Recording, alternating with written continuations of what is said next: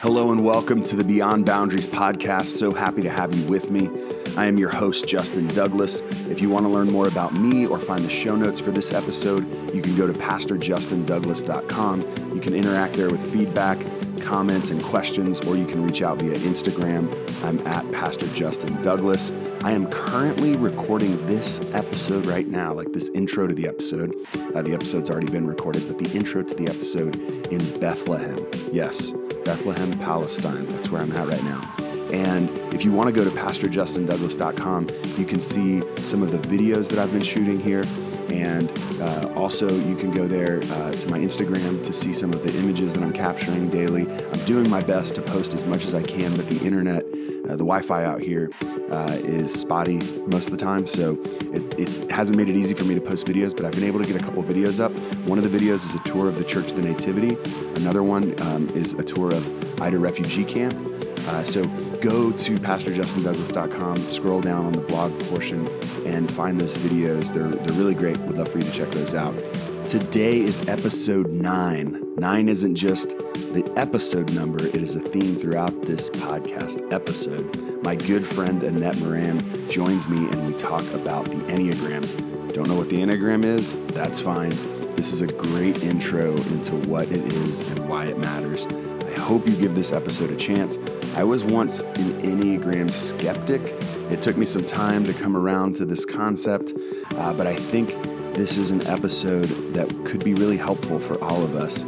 I know just a basic knowledge of the Enneagram has helped me grow as an individual and in my relationships. So here it is my interview with Annette Moran on the Enneagram. All right, I'm here with Annette Moran, and we are going to talk about the Enneagram. I'm excited for this one, Annette. I'm excited to talk to you about the Enneagram. Uh, Annette is a good family friend. We uh, we hang out and go out, and Annette loves talking about the Enneagram. So no matter what you uh, have heard about Annette or what she's going to tell you, she is maybe not. She's going to tell you she's not an authority on the Enneagram, but. Uh, she talks a lot about the Enneagram, and uh, I love her passion for it and her desire to see it inform people's lives and relationships, and and and really the freedom she's found in it, but also the freedom she desires that others might find in it. And so, this is going to be a great episode for you to learn a little more about the Enneagram. But before we dive into the Enneagram, Annette, do you want to tell people just a little bit about yourself personally, who you are, what you're about, what you do, all that? Sure. I'm Annette. I'm uh, a wife. I've been married 19 years. I have three kids who this week will be 12, 14, and 16. Oh, wow. Um, Whose birthday is it this week when you say this Megan week? Okay. and Shane's. So Wow. they're going to be 14 and 16. Oh, and their birthdays are the same week? Yeah. That's awesome. Yeah. So I have three kids. Um, I've been working in uh, social work slash mental health slash education for 25 years. So I've done a lot of, most of my career has been direct care working with people. Presently, I work for a program called Early Head Start, which is, I'm basically like a parenting coach to families um, who technically fall into poverty and they have children between birth and three. So my uh, job is going into people's homes and having weekly visits um, and talking about child development for the, the young ages, but also just really giving parents support. Support to do one of the hardest jobs that there Yeah. is, Um, and it's even somewhat a little like life coaching at times. So Sure. that's the work I do uh, then, um, or for my paycheck. And yeah, life is my life's pretty much full with my family, and um, I just recently started CrossFit. Yeah. yeah. Yes, crazy you did. world. So there's that. Um, but anyway, yes, I I have been dubbed the Enneagram girl because of late, probably over the last year, it's it's one of my favorite things for sure. So when you say direct care and like parenting coaching, do you think um, your connection to that has even informed like the importance of the enneagram? Because obviously, as you're, you know, you have a history of education, direct care with people. Um, that probably um, means a certain level of like emotional intelligence and I guess relational uh, connection that maybe some other jobs don't require, or uh, and so. Um, can, can you maybe before we dive into what the enneagram is which mm-hmm. um, today i mean i know a little bit about the enneagram not as much as you but i'll kind of play today as like a very novice you know um, to, to try to help maybe if, if someone's navigating this podcast hearing about the enneagram for the very first time that uh, that i can ask some questions that are very basic. But before we dive into that can you maybe share just how you came across the enneagram and why it's important to you before we dive into what it is? Sure. Uh, I have become a podcast fan for sure. That's and... a good thing to be a fan of, by the way. I think you should like, rate, uh, subscribe, and review all the podcasts that you listen to. That's I mean, maybe idea. this one too, but no, I'm just kidding. great idea. So I started listening to podcasts, um, and of course, gravitated to certain ones as my favorite. And uh, some of them were. Um, the liturgists, Rob Bell, uh, Rachel Hollis, and all of the above started throwing out and mentioning the Enneagram. And then even the liturgists, one of their most downloaded um, podcasts, was in fact on the Enneagram. Mm-hmm. So that's how I was exposed to it. Um, and I had already, so I'm 48 years old, around over the last five years, um, just who I am, my own story, my own journey. I definitely was at a place in life where, uh, for for many different reasons, that it, I just wanted to start to understand myself a little better and mm-hmm. do work on myself and my inner work that I had not really done before. Mm. Um, I had not done before, truthfully. Um, and I had started that process with therapy, which was a great experience, which I'm a big fan of. Yeah. Um, so I was, I was on that journey of just starting to try to get to know myself better, to really go deeper underneath the layers that you know we all yeah. just put on, and um, and then I was listening to these podcasts. They mentioned the enneagram. I had never been interested in the Myers Briggs, in the DISC, in the Fab Five, all sure. the other personality yeah, typing yeah. systems. Um, I actually had a response which a lot of people say to me about the Enneagram, which is I'm not really interested in being boxed into a type. Oh, wow. I think people are far more complex than that, which yeah. everybody, a lot of people say when I talk about the Enneagram. Um, I felt the same way. So I was exposed to the Enneagram. It's such a interesting system. Its name alone is just kind of weird. Mm-hmm. Um, so I heard these podcasts that I enjoyed mention it. So I bought a book, The Road Back to You by Ian Cron, and I uh, started reading the book and listening to podcasts, and I was very, I was immediately enthralled. Mm. And um, we'll get to it when I talk about the Enneagram. It's interesting.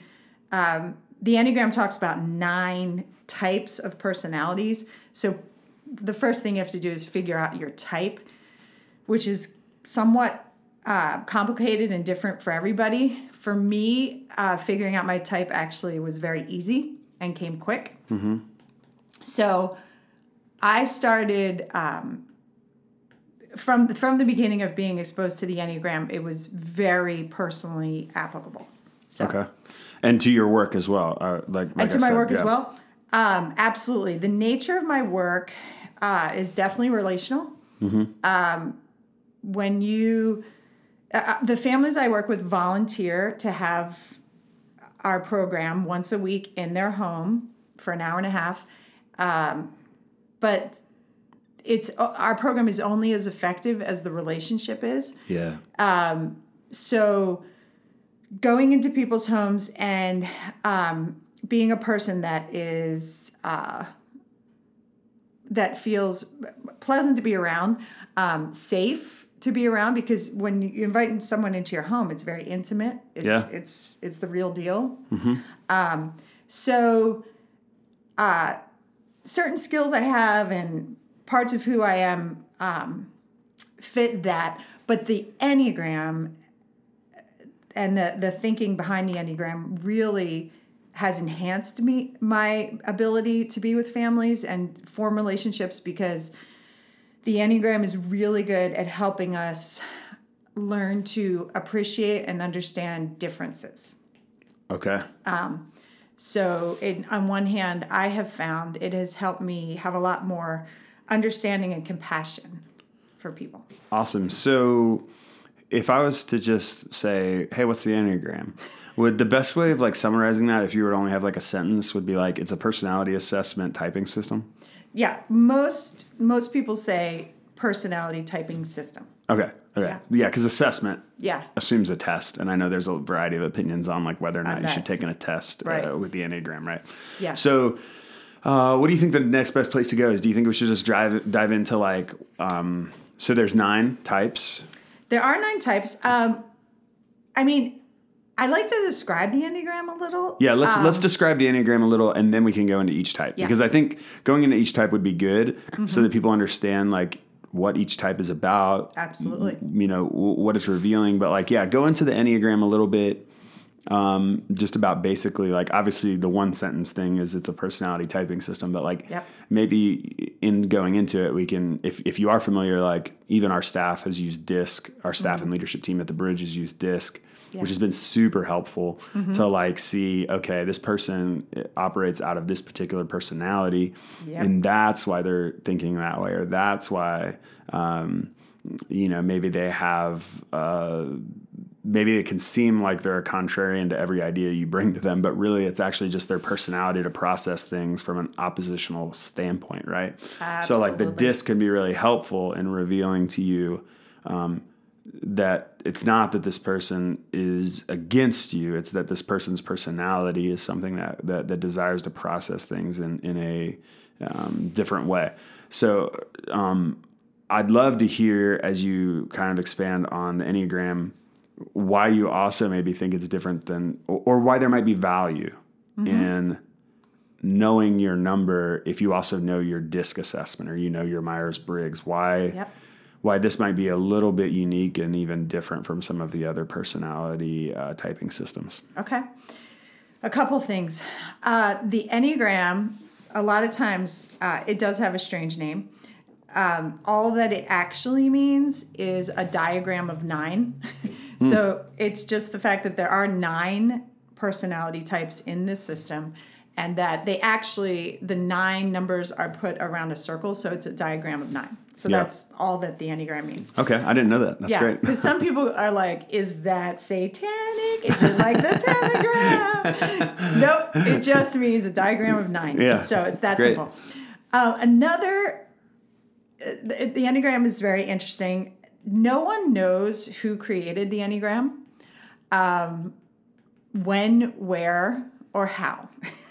Have I? I've, I've heard theories though about like it being attached to like, um, I, I don't know if I want to say the Essenes, but like the, in essence the, the monks of the first century or second century that it, that it, that it almost potentially can be traced back to, um, and uh, Christian uh, the Essenes uh, being Jewish Christian like at, at Yeah. that time like um, seeking to like be away from the people.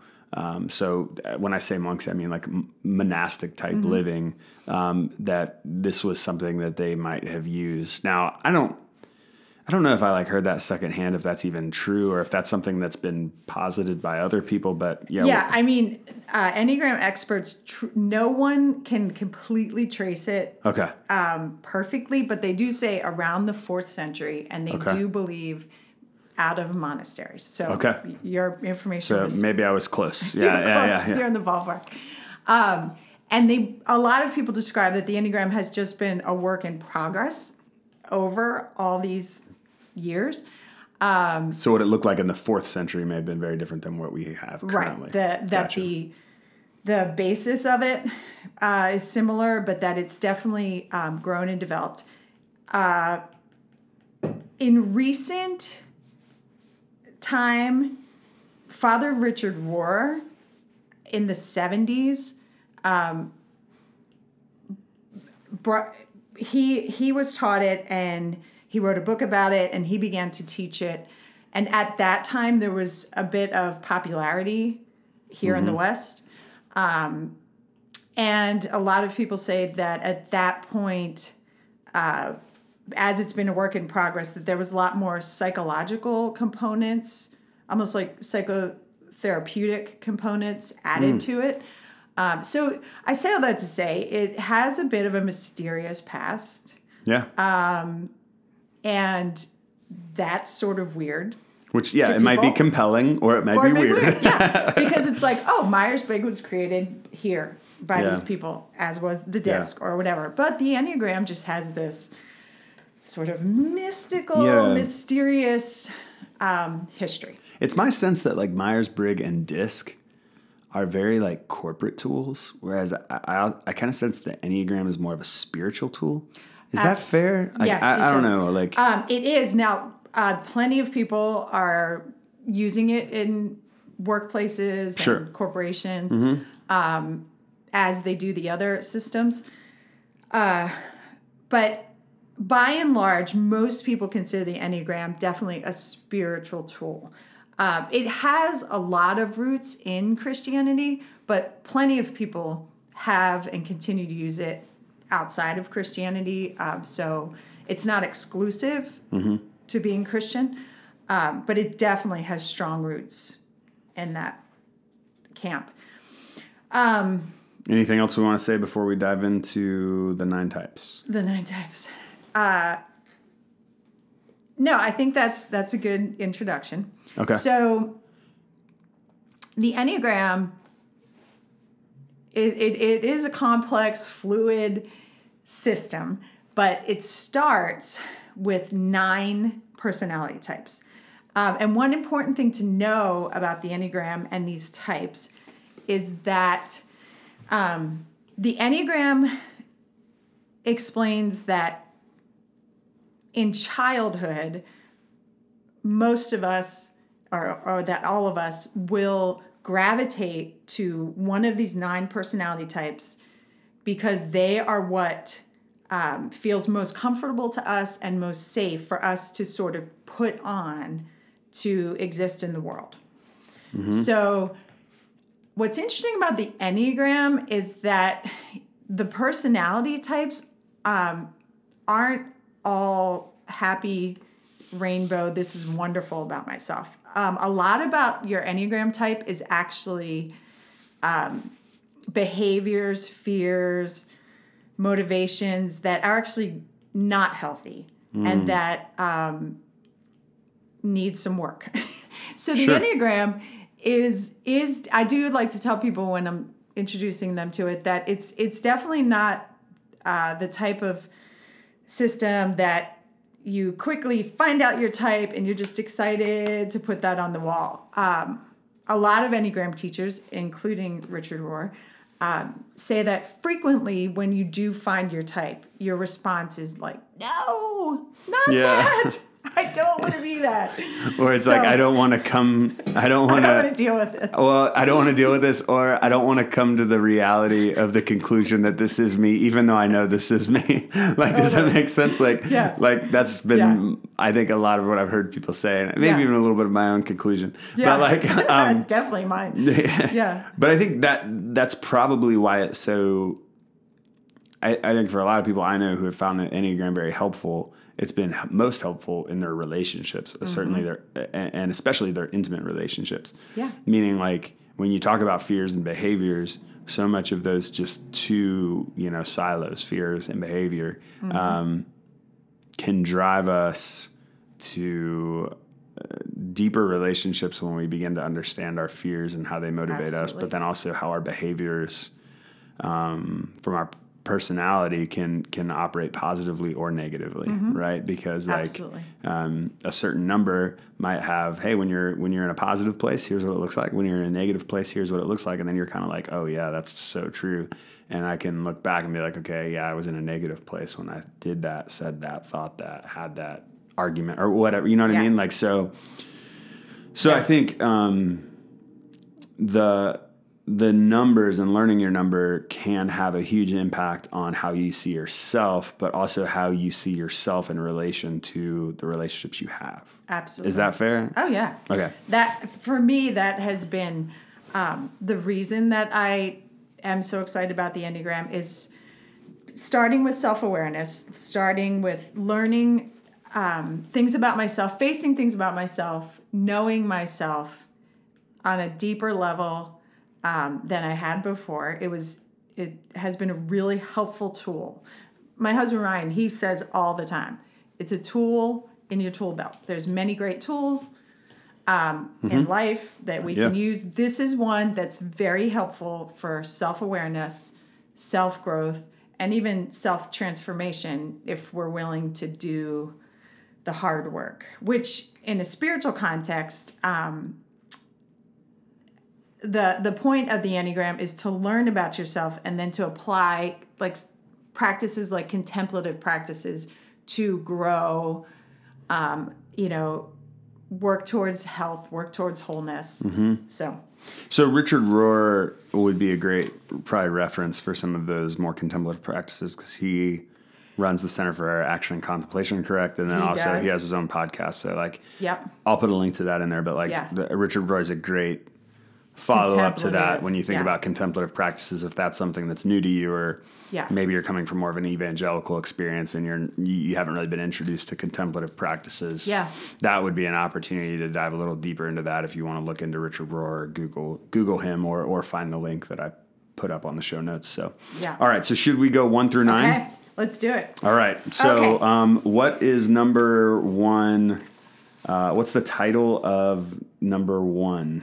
Okay i am reading directly from ian cron's book which is called the road back to you Great. just because he says it perfectly so no need to change that. Okay type one are often called the perfectionists. Oh man, you're you're you're reading somebody's mail already. and his description is um, the perfectionist. Ethical dedicated and reliable.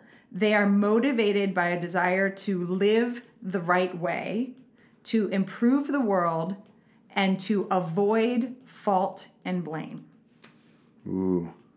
Okay. so there's type one So, um, great. Like, do you want to talk at all about type one? Like, um, I guess when we think about the perfectionist, how many people do you know? So, like, I, there might be people who are like, "Oh, I'm definitely a perfectionist," Mm-hmm. but like, I'm kind of a perfectionist. Like being a musician, there's certain parts of me that are like, I want to get it perfect before we move on with it. Yeah. But this isn't my number, or at least Yeah. I don't think it's my number. Um, a, a lot of the other descriptors don't really match, and it wasn't like the thing that like connected with me. Like, yeah, that's definitely me. Like, uh, well, I'll let you know my number when we get there. But like, um, but there is a certain element of like, as you read through these, you might see a little bit of yourself in each of them, right? And that's Yep. okay. Oh yeah, Like, that's not weird. Yeah, um, almost every teacher I've listened to uh, of the Enneagram will say that they believe we all can identify with all nine types because we're humans, we're complex, Hmm. Yeah. Mm-hmm. we're all beautiful individuals. But the idea with the Enneagram is that we would be dominant in one type. So there's the one type that um, that really does resonate with how we've been processing the world. I mean, some teachers, um, definitely Ian Cron, say that these nine personality types are nine different ways of being in the world. Um, so a- another another teacher says um, that these are nine stories that we adopt and we tell ourselves I like that. and um, frequently, especially in childhood and in our young adult years, they are helpful. And as we're growing and learning about ourselves, um, but then there comes a point, different for everybody, where it's time to um, to grow and to change and to and to realize that these personality types may have kept us safe and may have been um, a way that we found our place in life, but that that in order to keep going on the journey and to get healthier, um, that we need to really look at things for what they are. Um, so, with the ones, back to the ones, the the side of the ones that um, that's a description of the one, but I like this next explanation, which kind of goes into the unhealthy components of a one. Yeah. So, for ones, ones can feel a compulsive need to perfect the world. Mm. They're keenly aware that neither they nor anyone else can live up to their impossibly high standards. So they often experience anger in the form of smoldering resentment. So obviously, So someone's hearing this now and being like, "Shut up, Annette." No, I don't. You could say, "Shut up, Ian." no, I don't. Um, so this is part of the thing about the enneagram that's so cool is that um, two people three people four people we could have similar outward behaviors but what internally is driving us the fears the needs the motivations that's what the enneagram really hones in on and, Yeah. and is about And that's where it makes you more empathetic because you're actually starting to see, okay, there's something behind why this person's acting this way. It's not absolutely it's not a hatred toward me. It's not it's not just to hurt me. There's something happening that's that's causing this behavior that's deeper than me, whether that's a coping mechanism they picked up as a child, whether that's Right. something they experienced that is being repurposed uh, that drove them to act this way. Yeah. Um, now that's not an excuse for people who do things that are damaging or have behaviors that are damaging, but it helps I think us understand that there's a motivation exactly that they may not even be aware of. Mm-hmm. Right? That they've adopted. And that's where, when you become aware of it, it can be very hard to be like, oh, yeah, I'm. I've got some things to work on because sometimes it's hard to admit we've got things to work on. Oh, Um, totally. but when you do, it can actually make you a lot healthier in a lot of those relationships that maybe Yeah. have been stressed or just been working through conflict. Yeah. And, and, and owning Yeah. your slice of the pie in that conflict, which Oh, can totally. be really hard to do. Um, okay, so we have the perfectionist. Yes. And we hear what the perfectionist is about. Is there any? Uh, I know sometimes they tell you like popular people that are perfectionists. Do you know any of the popular people that Uh, I are don't have- perfectionists? It's okay if you don't yeah i have. it. don't have those uh, off the top of no, that's okay. Uh, do you know anybody who's a perfectionist? Do you know people? Yes. Like and and like. one of my closest friends Oh, that's great. So so like so like is that a is that uh, did you did you know that right when you read the, through the enneagram that that was that person's personality? I'm just no, always curious. actually. Or after you talked and to him you know the same person, but I Okay, that's say don't say their name. name. That's fine. I don't want to say names. Um, Yeah.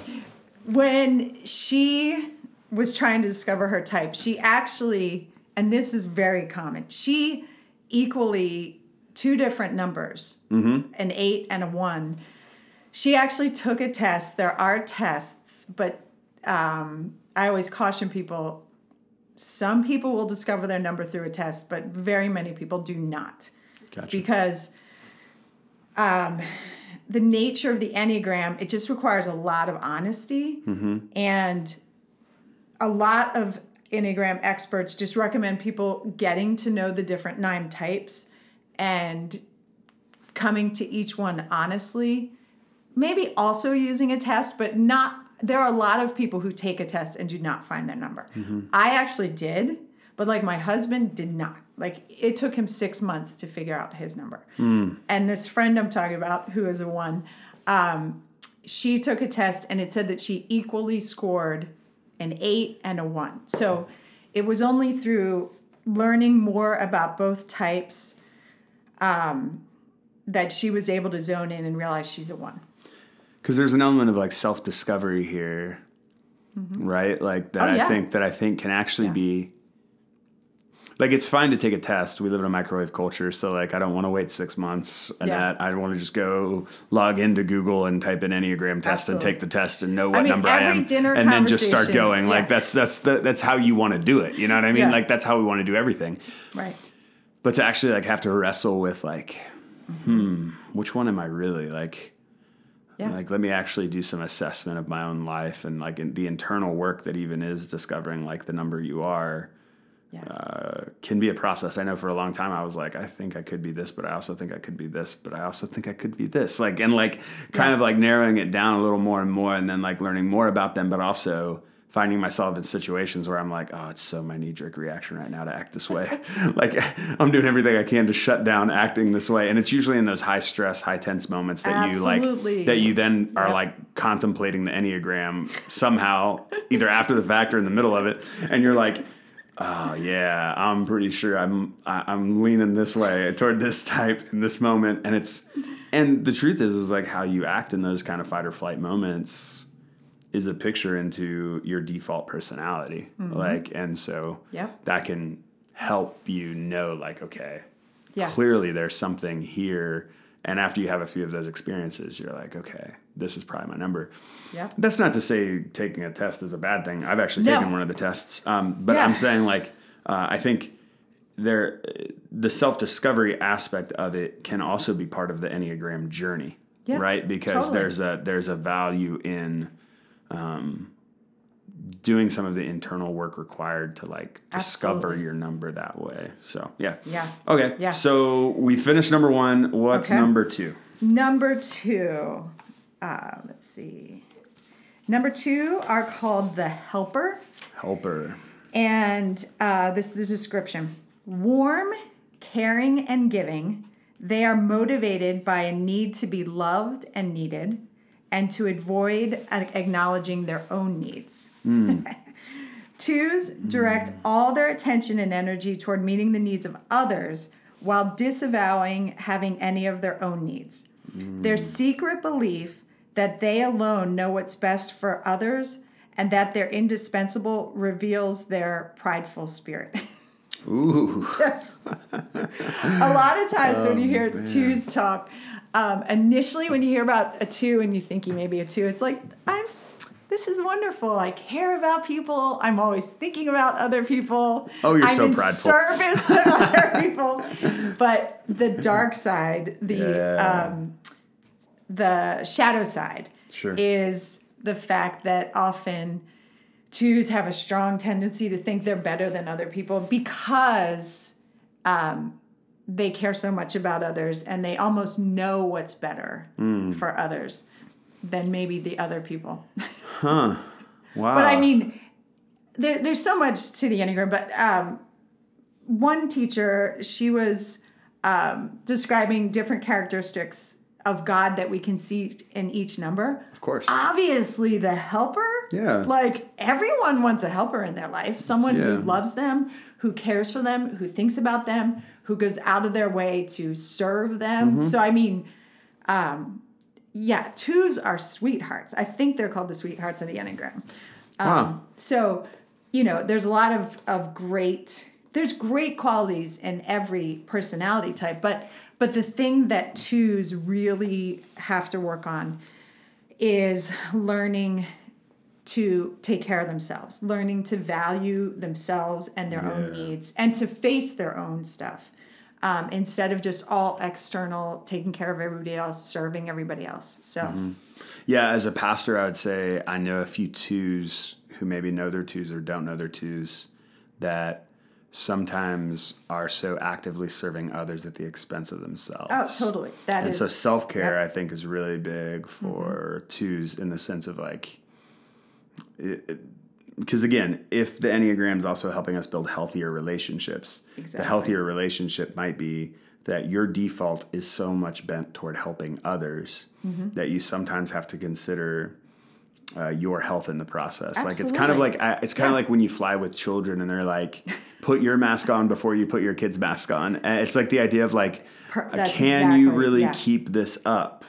Uh, because and and sometimes when it really uh, gets toxic in relationships, especially like intimate relationships, is when um, it- there's it, it's not an equal partnership, but it's one person kind of taking the brunt of everything because their default personality is to just take care of everything and to be the helper and to be the one who who Yeah. is always giving and and that So can true. that can uh, over time I think lead to some resentment that Oh, yeah. that that that will find its way out when you feel like you're the only one doing anything, Yep. right? Um, twos often believe they're only valuable if they are serving other people. So the eventual message that a two needs to work on the story they need to replace is actually I'm loved for who I am. I'm not loved because I serve you and I take That's care of you, but I'm loved because I'm just me. I don't have to meet everybody's needs all the time. So, yeah. That's so really good. Twos are beautiful people, but um, Anything else to say about twos before we go to Nope. three? Okay. All right. Three threes. time. Threes. Threes are something. Okay. Threes are called the performer. They are success oriented, image conscious, and wired for productivity. They are motivated by a need to be or at least appear successful and to avoid appearing to have failed or actually have failure. Um, threes value appearance over substance. They often abandon their true selves to protect a false, crowd pleasing image. Threes buy their, buy their own performance and deceive themselves into believing that they are this successful persona instead of who they really are. So, Interesting. like, threes make the world move. Threes Give me an example. What do you mean by that? Threes Um, make the world three move. threes are um, well often they're uh, salespeople, but I mean they they are frequently overachievers. They're they tend to have careers that are very successful Gotcha. um, because they are driven to be seen and to be um, to have that persona of just being just hitting it out of the ballpark in every way. Hmm. So This is probably so. This is one of the ones that I thought I was yeah, We've guessed because, like, yeah, yeah. Often at dinner parties, Annette is, uh, as I've It's been on the true. Enneagram journey, guessing my number. Yes. Um, but I've been between three and the number that I'll eventually tell you that I feel like I am. Um, we'll just keep that in suspense, so you have to keep listening. Um, but uh, I think the not wanting to fail like is a big. I still think that whether it's that I'm like a three wing, which maybe we want to get into some of those things of like the wings or whatever, however that works. But like, yeah. but like I guess um, I sense that like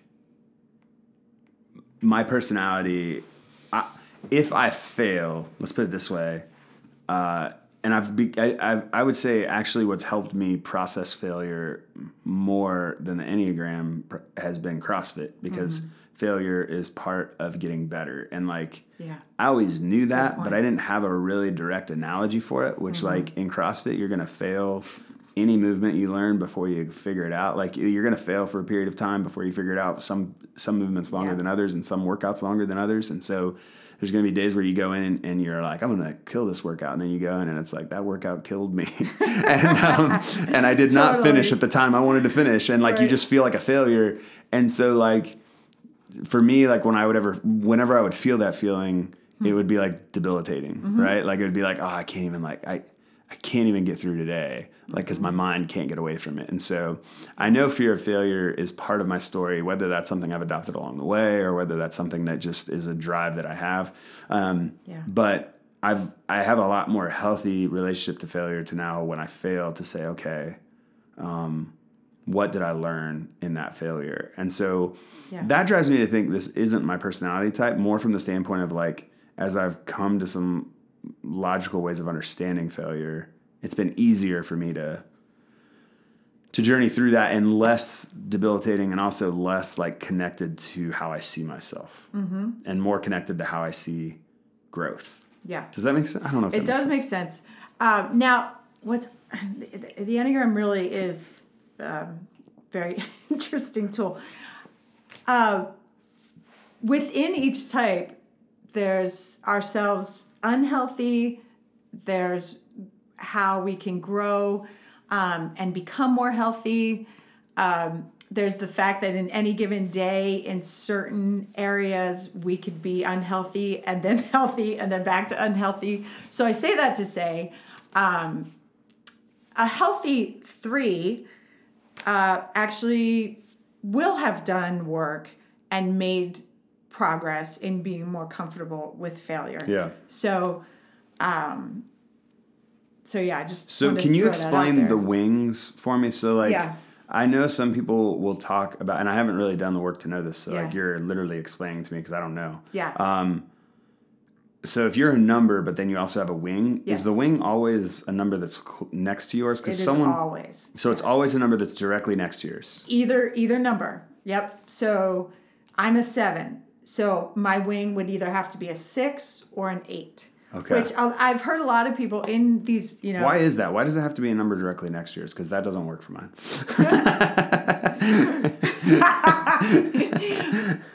I don't know the Because answer they to that. said so. Yes, yeah. Uh, there's a lot of a lot of things about the enneagram. Um, I've never heard it explained why, but every there are many teachers, Gotcha. men, and everyone That the wing would be something are directly your to yeah. Okay. Yep. Cool. Now, there's there's many different things as a person gets into the enneagram. Um, for each number, there, there the enneagram explains that. Like for instance, I am a seven.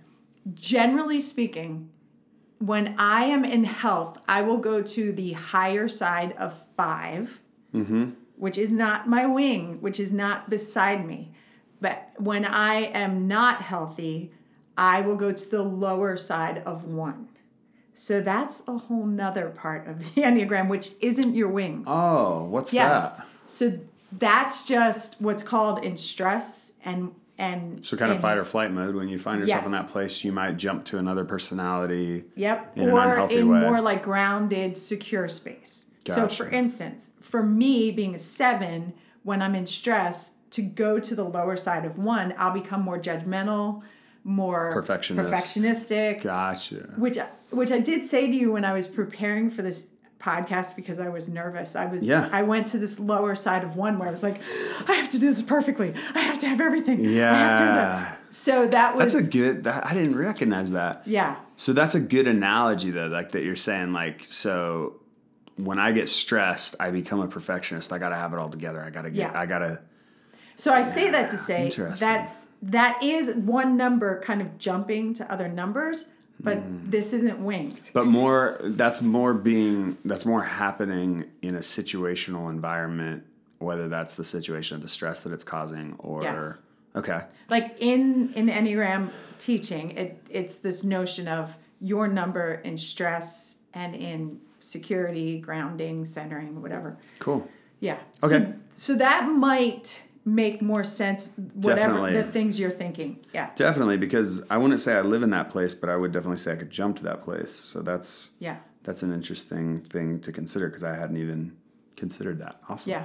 Should we go to four? Sure. All right. What's four? Fours are, and this is what my husband is, so I'm very acquainted with fours. fours are called the romantic. Some people call Oh, them that. that. Um, worked out well for it. I'm just kidding. But actually, the tragic romantic, frequently, Yeah. to tell you the truth. to tell you the truth. So, type fours, they are creative, sensitive, moody. They are motivated by a need to be understood. They often experience oversized feelings and they desire to avoid being ordinary. Um, the fours believe, this is the shadow side, fours have an internal belief that they are missing something essential with which without which they will never be complete. So fours have this feeling, I've often heard fours described that they're looking in the window and everybody's living and doing life and fours are outside the window like something I something's missing in me that I can't just be like everyone else. Interesting. Um, and they often um, envy what they perceive to be wholeness and happiness in others because they just have this deep sense of they're missing what they just can't replace. So, and fours also, it's not listed here, but uh, fours frequently do. The positive side of this is that they often feel like they are just very different. They're, there's no one else like them. That they Okay. They're they're unicorns. Sure. Um, like the Enneagram unicorn. Yes. So I need to get Ryan a unicorn shirt. Well, that's the big joke. At work, he's known as the unicorn. Yeah. People bring him Lucky Charm, unicorn Lucky Charms, unicorn Pop Tarts. Yeah. Every so often something Does shows his up on work his know the Enneagram? Is that are they pulling that from that, or just is that his just his persona that people know? Um, no, he's explained it like Okay. at Christmas. I think it started just this Christmas. He wore a unicorn um, ugly Christmas Oh, sweater. I saw it. It was fabulous. So he It's wore great. that, and people were like, you know, why the unicorn? So he explained, I'm a unicorn. I'm a four in the enneagram. Some people um, just totally buy, bought into he's Oh. a unicorn. He's unique, and Yeah, it's he's like a kind of an nickname or something. interesting It's his- person. yeah, yeah, yeah. Um, he has multiple sides to him. He's a musician. He's an athlete. He's yeah. um, a trainer. It's kind of like which one? Pick one, but not. So anyway, so some people at work are just like you're just unique, but Sure. um, others have become interested in the enneagram and learn their type and all that stuff. Gotcha. Okay. Yeah. So, um, what's it like being married to a four? What are what are some of the challenges? I mean, Ryan would be okay with us talking about that. Oh, yeah, or, or, totally. or being in a relationship to a four. Yeah. Maybe. Uh, I mean, Um, whether that's married or just in a relationship, friendship, Yeah, yeah. parent, whatever. Like, I mean. You obviously know the four probably uh, more closely than any other number outside of probably your own. So like, Yeah, what, I do try to Yeah. So like, so like, what? regularly. if someone's here and they're like, uh, four kind of sounds like me, like, or Yeah. maybe four is my number and I already know my number. Like, what, Yeah. what are some unique things there about being in a relationship? Or Um, well, and and this um, I could go into uh, at another later about how the enneagrams affected me personally, definitely Okay. in my marriage. But um, fours are considered the most complicated number on the enneagram. Um, Ian Cron, who is one of the teachers I've probably listened to the most, he is a four. okay, Um, so I've I've heard many many podcasts of fours being interviewed, and he gives insight. And then my own husband, um, who did initially when I brought to him the enneagram, almost every four will be like, definitely not interested. I am so unique. I am not going to be typed. You're not going to box me in. There's no way I will fit that.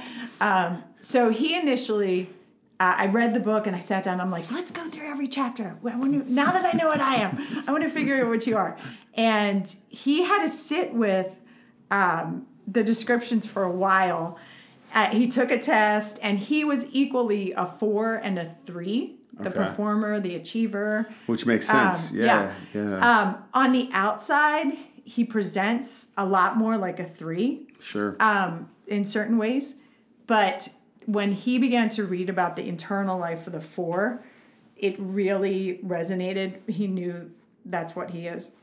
So um, for me, having, you know, my closest person being a four, um, it's been really helpful to have the language of the Enneagram and uh, to understand that fours, that their feelings um, really are a little bigger than, than we all have feelings. Sure. But they are affected and somewhat driven by their feelings uh, in a pretty large way. sure. So it's interesting. I myself always thought I was driven by my feelings, actually. But what I've learned through the Enneagram is I'm actually driven by my thoughts, which that's a whole nother story of like Okay. parsing out between our feelings and our thoughts. Yeah, yeah, yeah. yeah. Uh, but I thought I was very much a feeling driven person. But the Enneagram has helped me discover um, that my number seven, I'm actually in the thought triad, which is a whole other thing. so we'll come back to that. Yeah, the um, so triads. triads. We probably Yeah. need to cover triads, wings a little Yeah. more, And then there's something even subtypes, but that's Yeah, subtypes. Yeah, which we could we could we could we, we might run down some of those rabbit trails. We'll see. Yeah. Maybe maybe we'll just have to do an Enneagram Part Two episode or something because I mean I think this is really interesting. I think a lot of people Yeah. are. Uh, yeah. So. Okay, so so in so and I think also coming back to with like and I, yeah anything else to say about fours because I do want to also at some point talk about personally, like how the Enneagram's been Mm-hmm. Yeah. helpful for, to you, which might include a little bit of you talking yeah. about Totally. a four being married to a seven and, and Yeah. some of the challenges that might Oh present. gosh. Does that make sense? Like, Oh, it presents plenty. Um, so, uh, the one last thing I want to say about the four before going down the five is that um, a four's greatest need, a desire, is to be seen and known. Fours are they they have a hardcore need for authenticity. They just um, really have a hard time with a lot of the BS that a lot of us can traffic in Sure. pretty easily. yeah. Um, yeah. Fours, fours, they they have a core core need to be authentic. So that's that's super important. Would you say it's four. it's hard for a, a four to be like um part of like a a corporate facade where they have yeah. to like buy into like we do it this way because this is what the man says or like I'm not trying to I'm not trying Mm-hmm. Yeah. to like set up a straw man situation. I'm just saying Yeah. like the idea of of being corporate is something that tends to um, remove the uniqueness of the individual, right? And Oh, yeah. so that that that could be something that a four might find themselves part of a corporation or part of something like that. right? Um, and, and I would even apply that to like church. They might be part of a church that has a particular theology, that has a particular way of seeing things, and you have to buy into only seeing it this way. And the moment you begin to say, "Hold on, I think I see it a little differently," um, and you're trying to remove the unique way that I'm seeing it from my personhood, that could be a far more emotional process for a four to go through than maybe for a one or a two to go through. Absolutely. Is that a fair way of like? Yep. Uh, because it's not Yeah. that it's not that Yeah. a one, two, three, and four might all go through that process. It's that the four may feel that process Yep. emotionally very different than one of the other numbers might. Which Yep. this is, I think, where the enneagram becomes very helpful. Is that that can be um, a internal civil war of sorts for all people, no matter what number Oh, yeah. you're on. If you're going through that, Yeah. like, hold on, I'm not sure if I can deny this part Mm-hmm. of myself. And that brings about a whole lot of emotions. But recognizing that a four feels those emotions in a far more intense way Yeah. than the other numbers. Yeah. This is where you begin to have empathy when someone who's a four is really struggling to walk the party line or the you Yeah. know because Yeah. for them it's a far more emotional process. Yeah. So I think that Yeah. that's a good. It, it's just one more I think visual for people to understand. Okay, I'm starting to see how some of this applies to real life situations that we might find ourselves in. Absolutely. Yep. Okay. Totally. So the five. Go ahead. Yes. The five is frequently called the investigator. Investigate. They are analytical, detached, and private. They are motivated by a need to gain knowledge, conserve energy, and avoid relying on others. Hmm. The five fives often hoard those things that they believe will ensure they can live an independent, self-sustained existence. This with withholding ultimately can lead to their holding back love and affection from others. Fives are very data driven. Okay. Um, they get safety out of information and research. So just to be clear, Yeah. we just left a type in 4 Mm-hmm. that seems to be very emotionally driven, and five, would you argue, is more logical driven or Yes, logically driven? analytical. Yep. Analytical. Okay. Yep. Huh. Um. Yet they could be wings of each other in Yes, they- in way. fact, someone that I know you've recently met, but um, Michael Gungor is a five with a four wing. really I know. interesting. I don't know him, but when I listen to him talk about it, I'm like, no, you must be a four. but Hmm. out of his own, um, when he talks about the Enneagram, because he's a big fan, Interesting. um, he is a five. And uh, his friend Science Mike, who is a nine, said that when they tour together, uh, frequently fives, more so than any other numbers, just have a limited energy for social interaction. Like there is truly a cutoff. I actually sensed that when uh, I had met M- Michael at Q conference. Um, they had a line of people greeting them, and you could tell. Um, I don't know.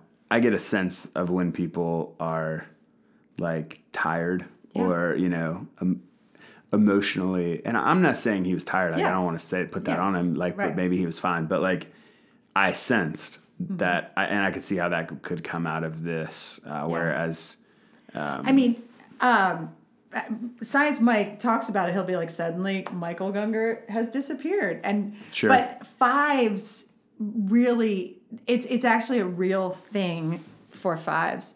Um, that I've heard it explained many times that there is actually just a limit that it's not imagined. yeah There's there's a legitimate like Yeah, it's just I don't have time. Mm-hmm. the capacity to do this anymore. Yeah. Almost like Yeah. you might work a 12 hour shift and be like I can't work anymore. Like there's Yeah. there's a limit to social interaction. Yep. Would you say fives tend to be more um in I don't want to say withdrawn. What's the language I'm looking for? I- Introverted? introverted. That's what I was looking for. Yeah, the Enneagram doesn't use the terms introverted and extroverted Okay. a lot.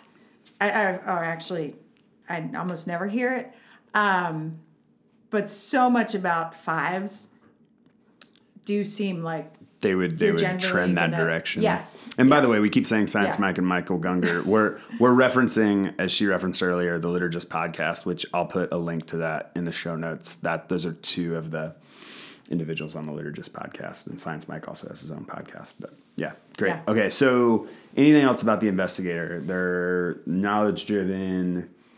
Um, yeah. I mean, you you want a five on your team because they will research, Yeah. bring data, um, not be emotional.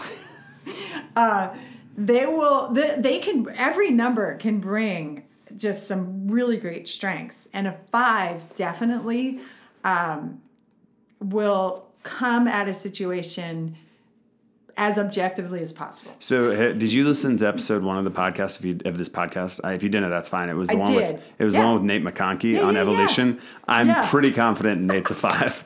like if he's not, I'd be shocked. Right, um, right. And I mean, I'm not even try to Yeah. typecast him. I'm just saying, like, maybe he's. He, I don't know if he's heard of the enneagram. What he thinks about the enneagram. Yeah. I would also guess that like the investigators might be the skeptical ones about the enneagram. Oh yeah, sure, the enneagram. yeah. tell me Mm-hmm. I mean, more. definitely fours Yeah. are like don't they constantly are like don't box me in. Well, fours are But- more probably from a position of like I'm too unique to be typecasted. Absolutely. Whereas a five might be like I question the whole legitimacy of this this snake oil enneagram Yes. business. Like like does that make sense? Like- Totally. In fact, because we brought up Science Mike, Science Mike is a big fan of the Enneagram, but he is he will say there is nothing scientific about the Enneagram, and yet it is uncanny in its um, how how applicable it is and how spot on it is, even though it is not scientific. So that's its own thing. He's not a five, but yeah, yeah, uh, but he's very scientific. Yeah. So um, yeah, so fives, uh, fives have a lot of great things to bring, but Would you think the fives trend toward like the science work though? Like because of research? Because you they're so, so. logical. I mean, a lot of uh, the experts that I listen to and the people they have on, the one thing about the enneagram is there can be trends in numbers for sure. yeah, yeah, yeah. um, for sure. But because it's all the internal and not the external behavior, you really can find people of all numbers doing all things, such as Michael Gungor being a 5 Mm-hmm. You know, whereas like a lot of the a lot of fours can tend to be artistic, but that doesn't mean every artist is a four. Yeah. Very interesting. So um, I'm looking here at an example of an Enneagram type 5 on the enneagraminstitute.com, That's a good which is a great Yeah. source to go check out if you just want to dive into things. They'll also give you individuals who are um, uh, different types. Okay. So individuals who are type 5 Albert Einstein. Oh goodness. That's interesting. Yeah. Um, and there's quite a few kind of sciency type people under here. Okay. Uh, you've got um, it's funny because they also do like characters from TV shows. Yes. So like House, like Yes, Dr. Gregory yeah. House is a five. I could see that. Of course. Yeah. Um, Yeah. Uh, Fox Mulder from X Files is a five. I, I get that if you're you know, I don't into know that one. Yeah. Um, but what's crazy is there's a ton of artists okay. that are fives. So I mean, if you don't know, um, Gungor is a band, and so like like there there's artistry there. Uh, Mm-hmm. Oh, yeah. So here's some uh, Vincent Van Gogh. Ooh. That's interesting, right? Yeah. Um, oh, Bill Gates is too, and Mark Zuckerberg are both fives, Okay. which makes sense from Yes. a logical, like very yeah. s- scientific, you know, Yeah, yeah. way of. But then Kurt Cobain, Okay. As lead singer of. Nirvana, is a five. Okay. I would have never guessed that. Like, Actually, just- I've heard some. I mean, experts can. Enneagram teachers can disagree. I, I have heard people. Ian Cron says Cobain was a four. really. So so see Well, that's he's a not performer. self. That's not self. Um, identifying. It's other people. it's other people Yeah, yeah. identifying based on Yeah. knowledge that and, they have and from whatever. And one of the cardinal rules of the Enneagram is Is you're never supposed to type other people. But meanwhile, everyone does. well, and the fact that As- he says a four, it's not that much disagreement when you have a wing one way or the other. Does that make sense? Exactly. So, No, it and, does. Yeah, but like yeah. Trent Reznor, who's the lead singer of Nine Inch Nails, um, Thom Yorke, who's the lead singer of Radiohead. wow. Um, very interesting when you Yeah. dive into some of these these people. So Yeah. so like analytical people, but also artists Yeah. who you know um, Stephen King even. Wow, interesting. Very Mm. Yeah. interesting. yeah. All right, let's move on to number six. Number six. What's interesting about six is most Enneagram teachers um, do believe that on average, half of the world are actually sixes, Half of the world. like half of the world's population. So that what? Yeah. I, have never heard that. Yeah, that's I've heard that in a number of different um, from a number of different No, people. So Hmm. it's awesome. not like anything on the enneagram. It's not exact and it's not data, but it's it's a it's a predominant thought. So Well, let's hear what six is, and then let's get into why that might be, because I'd love Yes. to hear more about why that might be. so sixes are called the loyalist by some. Um, they are committed, practical, and witty. They often think in worst case scenario ways. They are motivated by fear and a need for security. Um, sixes forever are imagining worst case scenarios and questioning their ability to handle life on their own. Sixes turn to authority figures and belief systems rather than God to provide them with the support and security they long for. So sixes have a lot of fear and um, truly are driven for safety and security. That's interesting. Yeah. And there's an argument that half of the world might be represented in that. Yes. So their core desire is to have security, guidance, and support. Hmm. Yeah. Interesting. That's awesome. Yeah. I, I would have never guessed that there was such a large contingent of one number, or a theory that there was such a large contingent of one Well, number. this point gets brought up a lot in our present political situation. Give me an example. Um, just that we're so polarized because people are clinging to So loyal to one side and to to a system Okay. instead of Gotcha. what's right, what might need to be worked out, what might need to be nuanced. It's like, no, Hmm. I will I want security, so I'm just gonna grab this thing because this side, this camp, this party, because it will give me safety. I'll belong. And Gotcha. um, instead of the difficulty of, oh, this party has some positives, that party has some positives, this one has some negatives, you know, Gotcha. instead of the, how hard that can be. So does a loyalist often then would a loyalist be more likely to find themselves in an echo chamber that just constantly tells them what they already believe? Is that a likely Yes. scenario that, that you might find Yeah. yourself in if you're a, a six? Yep. Okay. when they this description had mentioned twice that sixes often think worst case scenario. Yeah.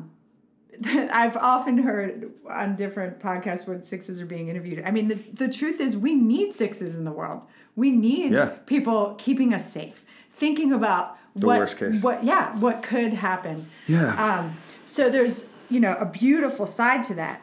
Um, the the heart of um, wanting to see sixes be able to get past all those fears and living um, kind of burdened down by that is is for an authentic free self who would be able to to live in this world and see what they see but not not be as driven by the fear. So So I feel like of all the ones so far, this one seems borderline like almost like the fact that there there might be half the world that is this number. Mm-hmm.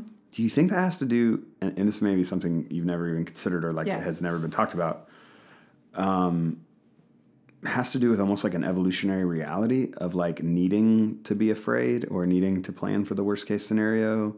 Sure. Um, I mean- because that is in a lot of ways a survivalistic tendency of like uh, we need to be safe, we need to plan for the worst, like uh, we need to. Right. Um, I don't know if you've ever watched The Croods, but the idea it's like a, it's like this kids movie. Yeah. But my kids watch it, and like when when they're watching it, I always laugh because.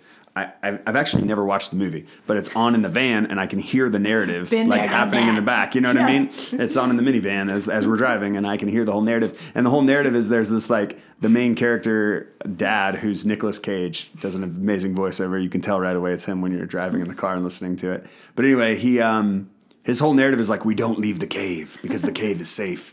And like and totally- like that is totally and I'm like yeah. I'm pretty sure Nicolas Cage in this movie is a six. Yeah, but like yeah. he's a six because like evolutionarily speaking, he's like we don't leave the cave because there's dangers outside of the cave. Like Right. whereas you know you're gonna have some of these more. Um, uh, as we get into some of these other Yeah. numbers that are going to really push back against the idea that we don't leave the cave.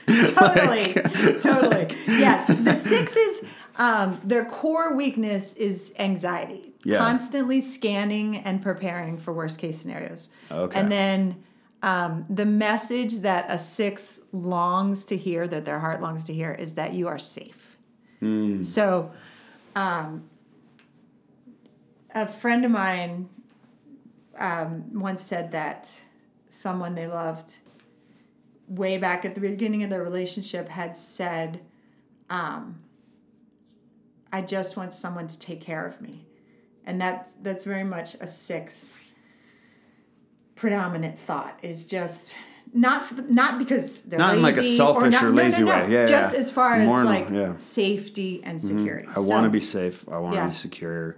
Yeah, That's which my really all of us want that. I mean, it's part of yeah, but some of us are willing to suspend that for another value. Like Yeah. I, I think it's more ordering Yeah. of values, right? Like Yeah. because it could be that the highest value to you is safety and security, and so like I need to find that before I can pursue other things. Whereas Yeah. other people might be like, eh, I can go without safety and security for a little bit as long as like this value of helping others is there, Right. Like because that's Yeah. my you know or, or whatever it might be, right? I mean, I actually I'm a seven with a six wing, so I I identify that I'm not dominant six. Um, and you when we get understand to it? sevens, oh, I totally do, and it's it's in me. Like there's understanding the six helps me understand myself. so like staying in the cave, there's been times where you've been like, let's stay in the cave, guys. Yeah, Or no. well, it's hard because I'm a seven. So Yeah. that sevens are aggressive, and the aggressive stance, which Mm-hmm. is a whole nother Enneagram thing, stances. Um, and sixes, I believe, I don't, I'm, stances I'm kind of new to, but uh, sixes are in the dependent stance. So Gotcha. anyway, so I'm, yeah, that's Interesting. Its own thing. Should we go right into seven because Sure. as as Yes. we're kind of talking about it with six, it's probably yep, natural to right just into seven. go right into it. And this is your type, Yes, so you get to speak type. very. Uh, Sevens. So, type sevens are often called the enthusiast. We are fun, spontaneous, and adventurous, very much motivated by a need to be happy and to plan stimulating experiences and to avoid pain at all costs. That would be emotional and psychological pain. Um, sevens in order to avoid painful feelings, sevens often gorge themselves on positive experiences, planning and anticipating new adventures, and entertaining interesting ideas. Never satisfied, the seven's frenzied pursuit of these distractions eventually escalates to the point of gluttony. Hmm. So, good. So- times. Oh wow! That's what it says. Isn't there a way that they sometimes attach a sin to each of the? Uh, Yes, I'm actually reading. So the gluttony, sins. gluttony would It's be gluttony, uh, yeah. for, for this one. Interesting. Yeah, I'm. I'm re- as part of this description. I'm reading the type description, and I've added in the sins, Okay. but I didn't differentiate that. Interesting. Um, but yes, seven. It's gluttony, and obviously, it's not just food. It's a glutton. I mean, a gluttonous behavior. Gluttonous behavior for positive, for Okay. whatever, whatever will feel positive and good and happy. Um, Don't want to deal with negative emotions. definitely. Nope. Don't want to work through those realities, whether they're in our world and they're things that Right. exist and they're things Yeah. that we should be processing collectively. I don't want to process it. I don't want to. Collectively or individually. Yeah, or individually. Yeah. Um, so yeah. one of the things about this, while you were reading that, I was kind of giggling about is like plan stimulating experiences. I'm like, oh my gosh, that's totally Annette. That's so me, Annette is yes. constantly trying to get like everybody together and Every like Monday whether it's like at one of like yeah every Monday morning when she looks at her calendar, it's like Brittany and I get a text and it's like, so I'm going to be here on Friday and here on Saturday. Whether it's like Ryan's gig or usually it's Ryan's gig or it's mm-hmm. like a deck party at the house or something like you are. I live for those things. yeah, well, and let me say this though, like it's amazing because like I would say, and I don't know if this is true of most sevens, but it's definitely true of you. Like there's a gift of hospitality. I would guess most of our sevens have a gift of hospitality, and like they want to get people together, or they want to they want to have these experiences where everybody's. Yes and There's no. togetherness, Um, maybe. I, I yes. that's just you. I don't know. Yeah. Um, it's funny because um, some of the people that I have found to be the most hospitable people have often been twos. Um, Oh, 'cause they're some helper. twos in my Yeah, yeah, lives. Um, for me, I'm a gatherer, a gatherer of people, Maybe but that's the way of actually, yeah. yeah. But actually, like for me, hospitality includes many things, but definitely like food preparation and the aesthetic. Um, and I am all about the people Yeah. and the vibe of the people. Um, so So maybe gather is definitely Yes, a better yeah. term, but I, Yeah. I guess what I'm trying to say is like Yeah. there's a there's a warmth in that gathering that you facilitate, that you create, that you um, desire to bring about. I guess, which I think has been something that's like it's super awesome. It was awesome when like Brittany and I were invited into that when we became friends, and like you're constantly trying to introduce us to your friends, but then we've also seen friends that you've made along the way since we've kind of Right. become friends with you that get like introduced, and you're like you're very aware of like so hey let me tell you about so and so so and so is this type of person and you're like trying to introduce them and it's almost like you grab them and you're like i'm your guide tonight i'm going to take you around make sure you get to know everybody and like you're enthusiastic because you're like almost like journeying through all these new relationships with them and it's like oh i'm so excited because you're feeling all these happy emotions and i get to feel them with you that, that, that is totally a seven. That is totally a seven. Sevens uh, frequently can be often known as the life of the party. They tend to be um, funny and energized. And as myself as a seven, I'm like, I'm not always the funniest person in the room or necessarily the life of the party, but kind of the way you've described, I've realized that's that's that's who I am at the party, um, which is this positive vibe thing. Um, but yeah, but a, a lot of sevens can tend to be um, like they truly described as the life of the party. So So the negative that. way it might present itself, like let's just say you're in a relationship with a 7 Mm-hmm. We'll just say for the Oh, sake of this, like an, an, an intimate marriage Mm-hmm. relationship, and you're having to go through some difficult emotions or process. Let's just say you're a parent, and you're having to process a child who's going through some really hard, difficult things, and it's negative emotions that you're having to process in your child, or Yeah. negative behaviors you're having to process in your child. It, does a seven typically try to kind of just escape that, deny Absolutely. that? Oh, that's Yeah. not happening, or it's happening, but Yeah, and here's the silver bullet fix, and we're not going to actually Yes, like really yes, have yes, to work through it. Like. Um, we're not going to have to. I don't want to feel these emotions. Is that Yep. Um, kind of the typical roadmap? Yep. Uh, this description didn't include it, but sevens uh, constantly will reframe a situation into the most positive way possible because it avoids the pain. Okay. Um, Rob Bell's a seven. Is Bob Goff a seven? Bob Goff's totally a seven. Goff, I was like, Yes, he's gotta be yes. a seven. And- I'm sitting here and like, the people, you know, Richard Rohr, uh, Ian Cron, these guys, they they all say like uh, Rob Bell and um, Bob Goff. and Bob Goff are like very healthy sevens. Okay. Uh, but Rob Bell says all the time his uh, drug of choice has always been denial.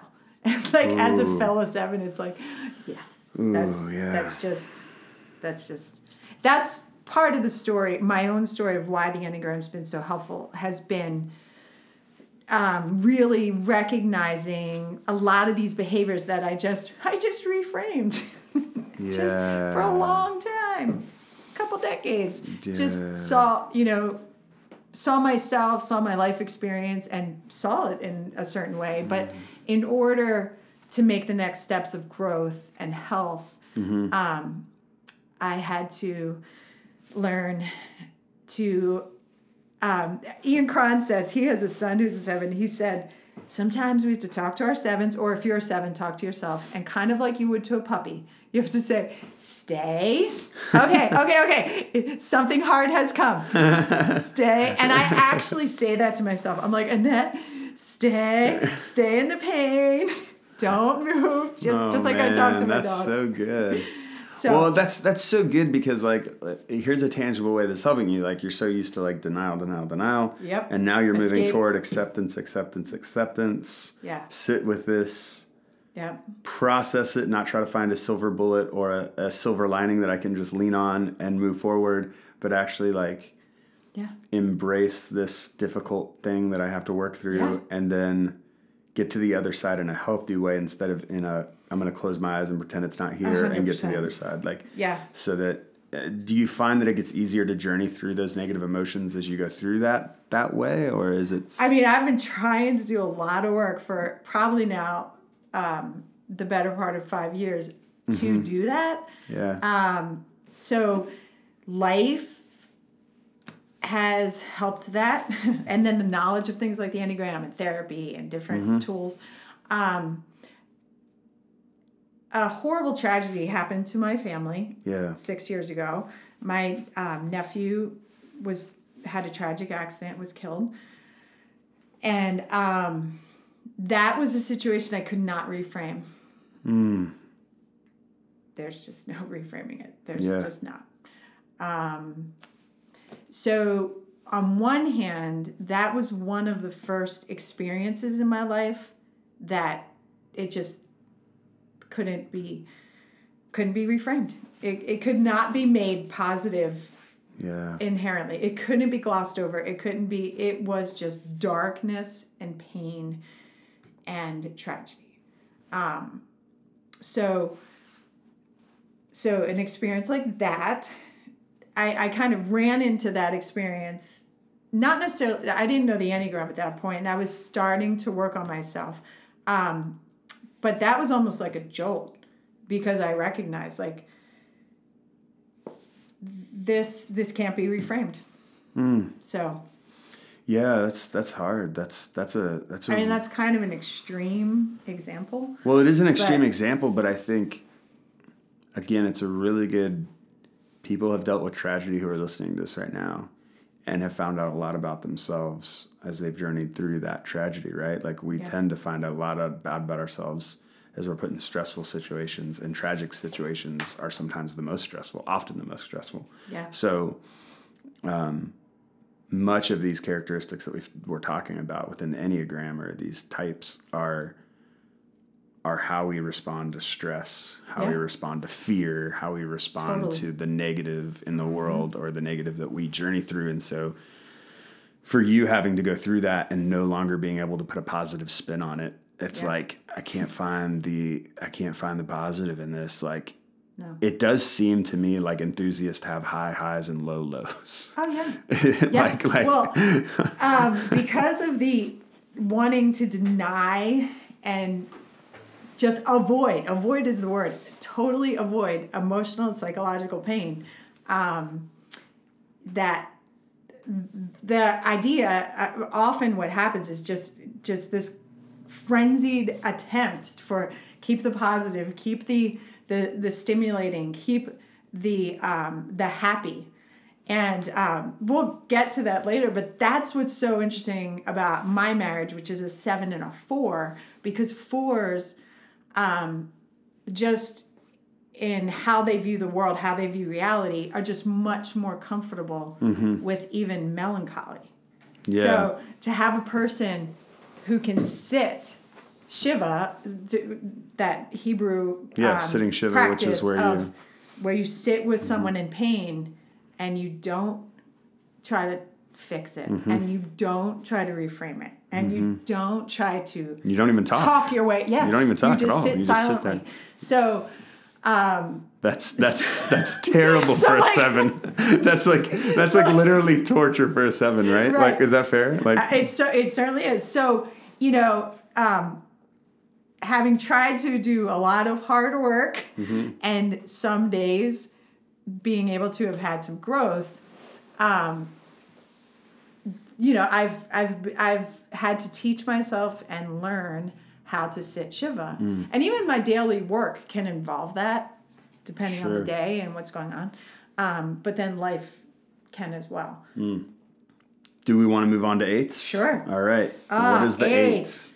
Eights has been a big deal in my life too, um, in a really helpful way.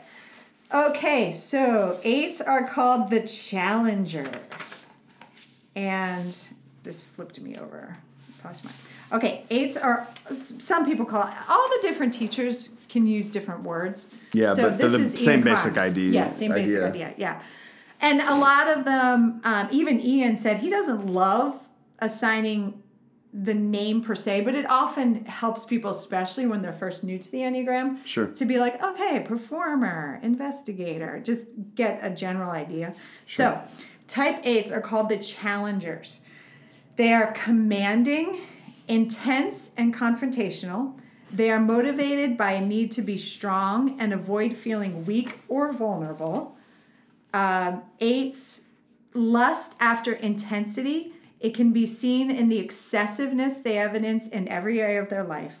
They can be domineering and confrontational.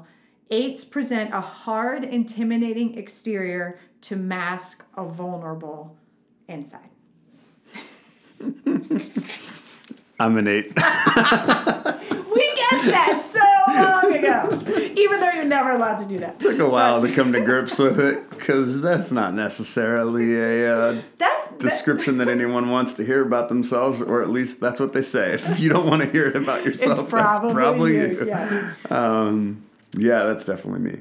I mean, I There's think so there's much beautiful about eights. sure. Let's say that. Yes. What is what are those things?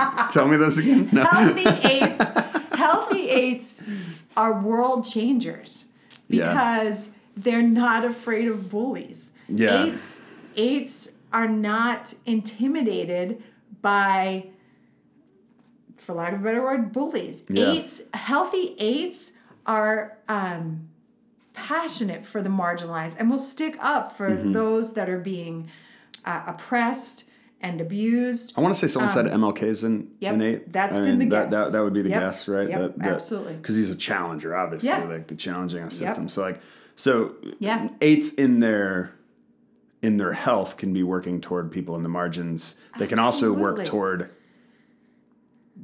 power in negative ways, I would guess too, because Sure. power seems to be a little bit of an element of an eight, right? Yes. Like eights um, will often describe that they walk into a room and they can't help but try to notice who's in control here.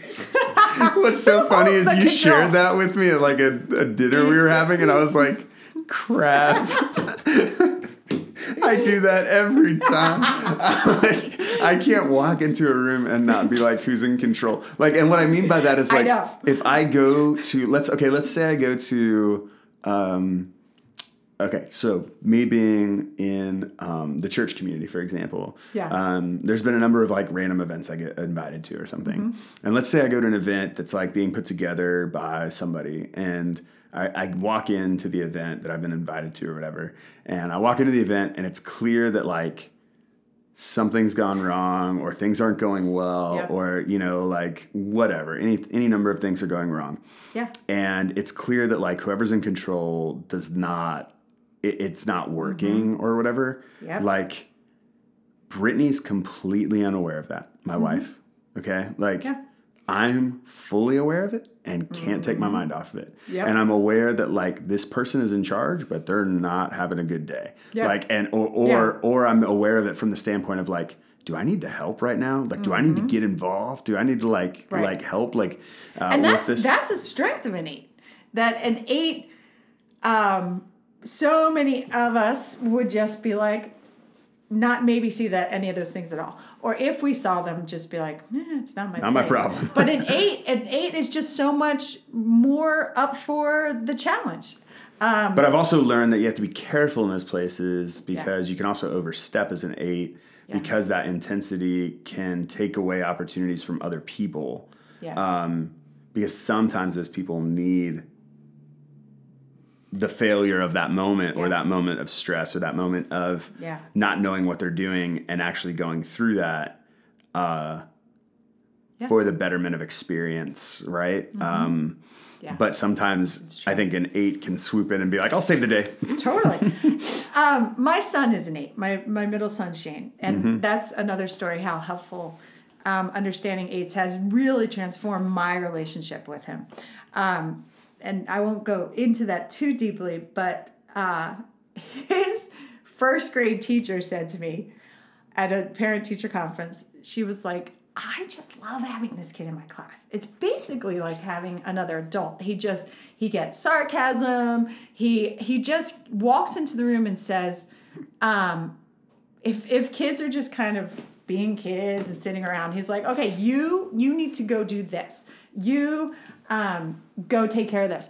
Not in just a stereotypically bossy way. Yeah. But just it's just who he's always been that he walks into a room and he's not even the biggest kid on the block. I mean, he's somewhat shorter in stature, or he is, but um, he just it's his natural inclination that he walks in and um, and yes, there's a lot of negatives about that, but there's a lot of positives, and we need people like that in the world.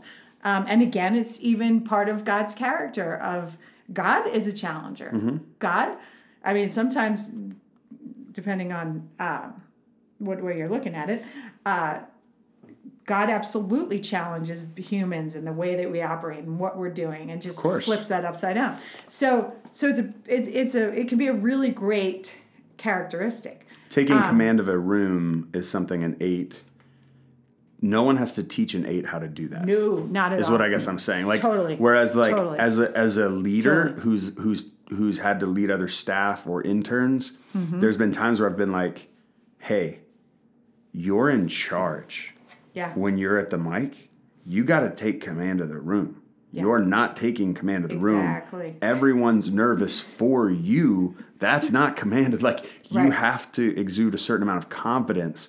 And so let's talk about what that means. Yeah. You can't be twitching like you're scared Yeah. when you when you're in front of everyone. You don't have to tell an eight that cue because No. an eight is like, I'm not afraid. Why No. would I be afraid? I'm No. not afraid of it. Like, and that's and that's the thing um, that not i mean i'm a seven and i was like am i an eight wing or a six oh definitely a six um, i really appreciate eights and um, and what they bring to the table uh, part of part of the story that an eight adopts early in childhood um, is that they need to take control um, in order to be safe. okay. So the fear of the eight is being weak, being powerless, being harmed, being controlled by others, being manipulated, and being at the mercy of injustice. Like that's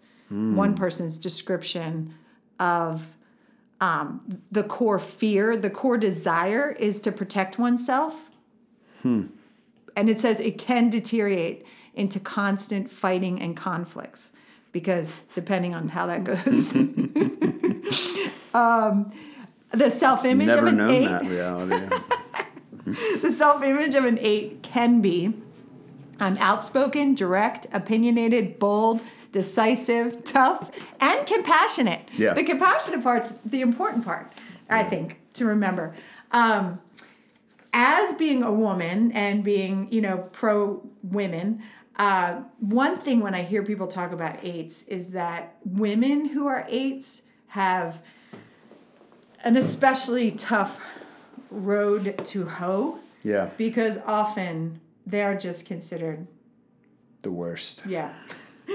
Well, the worst, Female and I, I'm saying that Yeah. in obviously like Yeah, it's air not quotes, true. like the right, worst. Exactly, like, right. like Yeah. I, I, I think, uh, and and I say that because like my daughter's an eight. Yeah. Like I'm confident Magnolia's an eight. Like Yeah. there's no way she's not.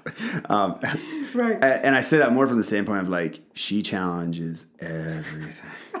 and not the way like a kid challenges things. Kids challenge things, but I mean she will find things to challenge that you're like, why? What what are we what are we doing? Absolutely. And and like I realize now when my parents would tell me the way I would challenge things too. I'm like, oh man, it comes around full circle. So um so like Yeah. but I also look at it and I'm like, man, you're entering into a world where um, you, you're lucky because it'll, it'll likely be very more open to Yes. um, powerful women, women who, Yep. who who can challenge, right? Yeah. Um, Yeah. Like she's definitely entering into history at a very different time than it would have been 50 years ago for her Oh, yeah. to enter in with her personality. But Yep. um, you can certainly see the stereotype of how women might get typecast as a certain type of person or um, uh, certain negatives attached to them because so much of their personality is this. Whereas a man, it could almost be seen as oh, As an endearing masculine. quality. Yep. Oh, Oh, look yeah, at you! yeah. Like like look at A how great leadership Yeah. Oh, you're so quality. great. And the moment you you apply that to a a woman, it can be all kinds of negative things Oh, yeah. instead of the like you can quickly see the negative instead of seeing On a positive. consistent basis, when I've heard female eights tell their stories, that's what they often. Yeah, Um, especially if you go into the corporate world, probably too. Like that. Yeah. There, uh, someone who's an eight who um, has been able to navigate that is Nadia Bolz-Weber. Oh yeah. That's crazy. Um, but- She's an eight, huh? Yes. That makes a lot of sense. I mean, Yeah. she's definitely a challenger. Her most recent book that just came out is challenging Right. a lot of things. Um, right. What's the what's the name of that book? Just to give it a Shameless, plug. I believe. Shameless. That's right. That's right. Yeah, I haven't read it yet. Are you reading it? I, Or are you gonna read haven't it? read it yet. I, I want know. to. Yeah. Yeah, I'll probably read it, but it's Yeah. definitely challenging our views of sex within our Yeah. And context. even the that's, fact that she's a that's a huge challenge. and- oh yeah, oh well, a female pastor with tattoos and Yes. like yeah, Yes, obviously, yes. which Yeah. obviously I'm a pastor with tattoos and earrings. There's some. I think we don't have a problem challenging status quo. I wouldn't. It Yeah. wouldn't surprise me if Steve Jobs was an eight. Like I don't know if he was an eight, but like Yeah. the idea of like challenging the status quo of like pushing back against like why does it have to be that way? Like I, one of the things I ask all Yeah, the time when someone tells me it's this way, I'm like, why? Why Yeah. does it have to be? Oh, that's way? very yeah. Like why? Like don't tell me Very we're eight. like don't tell me we're doing this because we've done it the last three years. Tell me we're doing this because there's a reason this needs to be done than like tradition. Yeah. I I'm the la- the last way to convince me to do anything is because of tradition. Now, I'll say this, in my family, my wife's very big on tradition. Mm-hmm. So in the sense of like we have this certain traditions. We cut down a Christmas tree every year. We do these other things. right. Yeah. Those types of traditions that are more like emotional and family, I'm very open to. Mm-hmm. Traditions that seem to keep us locked into a pattern and way of doing things that's not helpful or Yeah. not open to new ideas Yeah. are things that I absolutely like loath. And like and I'll do the them sometimes. That's the gift of but the I'm like, why? Yeah. Why are we staying in the Yeah. cave? Yeah. Yes, maybe we're safe Right. in the cave, Yeah. but maybe we're missing out on all So kinds much. of new opportunities. Absolutely. And that's I'm always leaning on, Yeah. yeah, let's take the risk for the likelihood that there might be something better. Like that's just my mindset of like Yeah.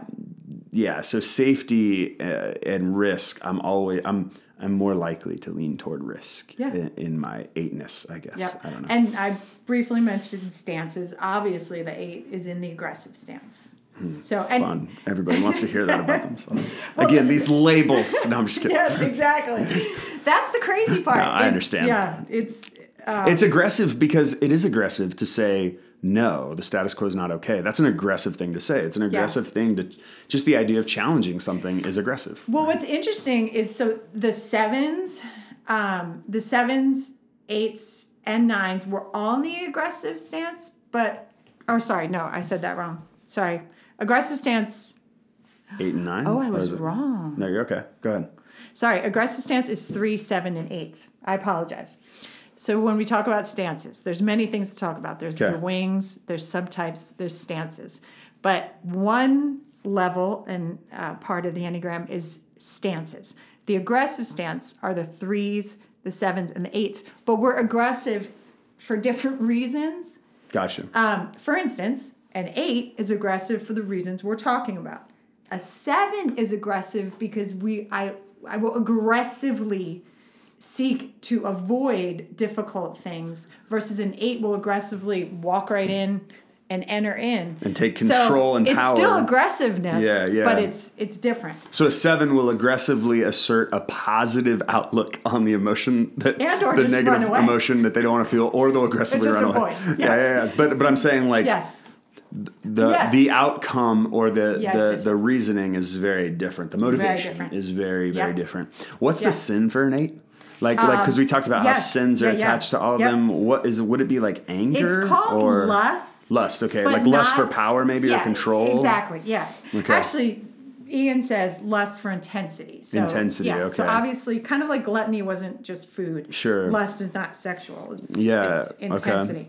And that's one thing. Um, from very young in his toddler years, my son Ryan and I would be like, Shane is just an intense person. He is just he just came out of the womb intense, which is interesting because the Enneagram believes we adopt and take on our personality types.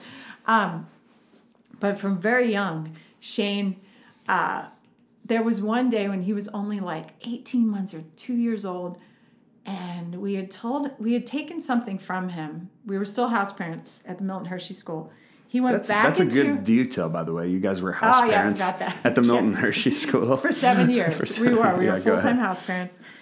Uh, the whole beginning part of our marriage, um, which the Enneagram really would have helped us understand each other back then. anyway, ah, youth. Um, Shane, he went back into our apartment and he took a dozen of eggs and just smashed them one by one. So anyway, that's an example where we say from a very young age, Shane just sort of did things on a more intense level. Um, that's just a little example. No, that's exact. Uh, that, that's good. And I would actually argue the same for Magnolia. She's been pretty intense. Maybe not since day one, but like definitely has an intensity about her, a fieriness about her. Yeah. Um, so you just mentioned something before we go into nine. Yeah. You had mentioned like they take on, um, a, a, persona or or, or, or whatever. Uh, there's there's the understanding of like nature and nurture. Um, it seems as if most Enneagram people are arguing for more of a nurture stance, or maybe not a nurture stance, but a environmental stance that leads to your personality being discovered, or or, I or your personality having- type. I'm curious what you think about that. Yeah. Um, without parsing it out super um, like detail, Yeah, yeah. Actually ha- in everyone I've listened to and the two books I've read, it really does seem like it, it does the language sounds very much nurture, but um, people often when they're being interviewed on podcasts, they will ask and it does seem like the nature part of we have these propensities towards the reason we gravitate towards what what is in our environment and and and what's around us there there does seem to be a component also of the nature not just the nurtures and i would say it,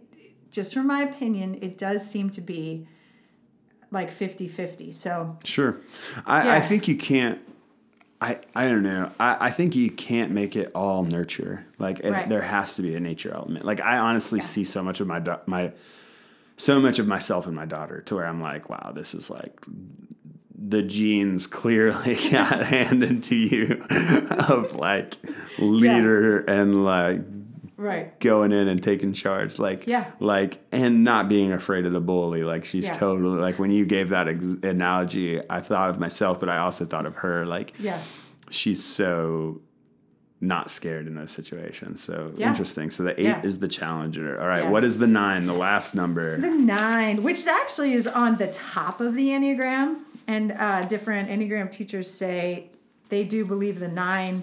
No number is better than another number, which is funny in dinner conversation. A lot of times, ones or threes will be like, well, which is the best number? Because I would like to work towards being that number.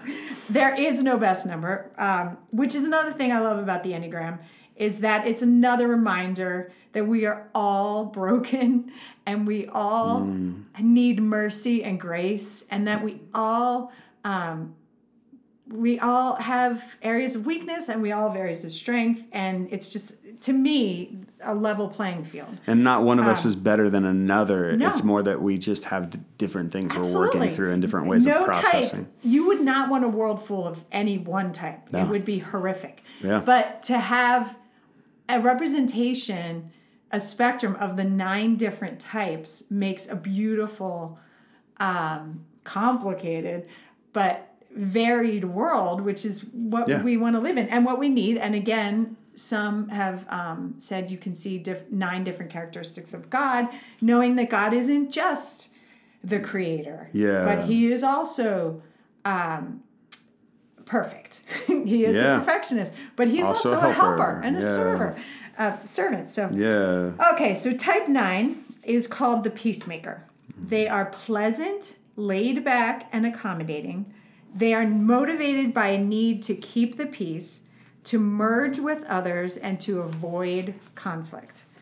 Um, for nines, their sin, their um, deadly sin, can be considered sloth. Sloth refers not to physical sloth, but to spiritual laziness. Nines can fall asleep to their own priorities, their own personal development, and responsibility, and for becoming their own person. So, nines, um, more than others, can tend to just to just fall asleep to their own personal deep inner life. Um, but nines one of the most incredible things about nines is that they have the ability to see both sides legitimately. Science mike is a nine. Um, they can sit in a room with an art with a debate going on and they can truly get behind either side as far as understanding. Not know, what whatever side they personally believe would be different but Sure. that's why they're the peacemakers. They're able um, to not just be locked in to understanding their way but they can truly see i understand why this person is feeling that way. Hmm. And in the same scenario this person seeing the other so. Hmm. So the nine would be probably the first one to champion like reconciliation and forgiveness. absolutely. Absolutely. Hmm. Yep. Because when I hear the, so I'm not sure which wing I am. Mm-hmm. I, I don't think I'm an enthusiast. I just don't think I am. Um, I'm certainly very quick to champion reconciliation and forgiveness, and um, I have a peace position theologically, even so. Like being a peacemaker is definitely a part of my story. I would say the idea of avoiding conflict is literally not something I consider. Like I, I now I think that's probably where my challenger standpoint like drives right me. the dominant I mean, there's times where I avoid conflict more from the standpoint of like, oh, I just don't want to deal with this. Like this is Right. this is a waste of time. Like Yeah. um, it- or I just don't want to deal with another meeting where we try to you know fix this problem or whatever. But not from a standpoint of like I'm afraid of conflict. Right. Where I've, I've heard nines describe, um, it's interesting. So they will avoid conflict. I myself, as a seven, will avoid pain. Um, my reasons for avoiding pain is different than a nine avoiding conflict. A nine would avoid an unhealthy nine avoid conflict by nature because they they want peace. Like peace is the priority peace for themselves, peace for others. So conflict, you entering into conflict, um, takes work. It takes often negotiation and Yeah. um, and even though they have a gift for that, when properly harnessed, um, an unhealthy nine will just literally, a lot of nines say, and, and I've heard Ian even say, like, truthfully, go to sleep figuratively, but even go to sleep literally, because it's just, Yeah. there's no peace and and they are truly just um, at home in in peace And I guess the so the negative would be almost like a fake peace that not a fake peace, but a peace that they get to experience while others maybe are experiencing conflict yeah because they don't necessarily work through the things that maybe need to be challenged. yeah Is that fair? Mm-hmm. So if you're a nine, is your wing a one or an eight then? Mm-hmm. Okay, just wanted to make Yeah. sure. So so it Yep. goes rounds up Yep. to that. So like Yeah. okay, I see, I see. yep Um, what else about uh, a nine? Anything else you wanted to share? on a nine so their core fears are being in conflict being loveless being shut out being discordant hmm. overlooked or inharmonious so those are core fears their desires is to have inner stability and peace of mind Interesting. like that's I feel like a lot of recent presidents uh, have been uh, nines. Like I think like Ronald Reagan, if I remember correctly, They and say like Bill Clinton, George actually. Bush, and Bill People say- mm-hmm. Clinton, and uh, Yep. I even think like uh, John F. Kennedy. Someone said was in was a nine. Like, is it just that I've they have lot of presidents. they have a way of like. Um, In finding the peaceful finding fi- it's, it's more of like a diplomatic position right like i'm Yes. a you're a diplomat if you're a peacemaker in some ways right because you're able to like Yep. you're able to find the the you're able to thread the needle if you will to Yeah. to the yeah yeah okay cool Yeah. I have heard that numerous uh, experts have said it has been very strong in presidents. Hmm. So, Because you'd think Yeah. like a president would be like either a um,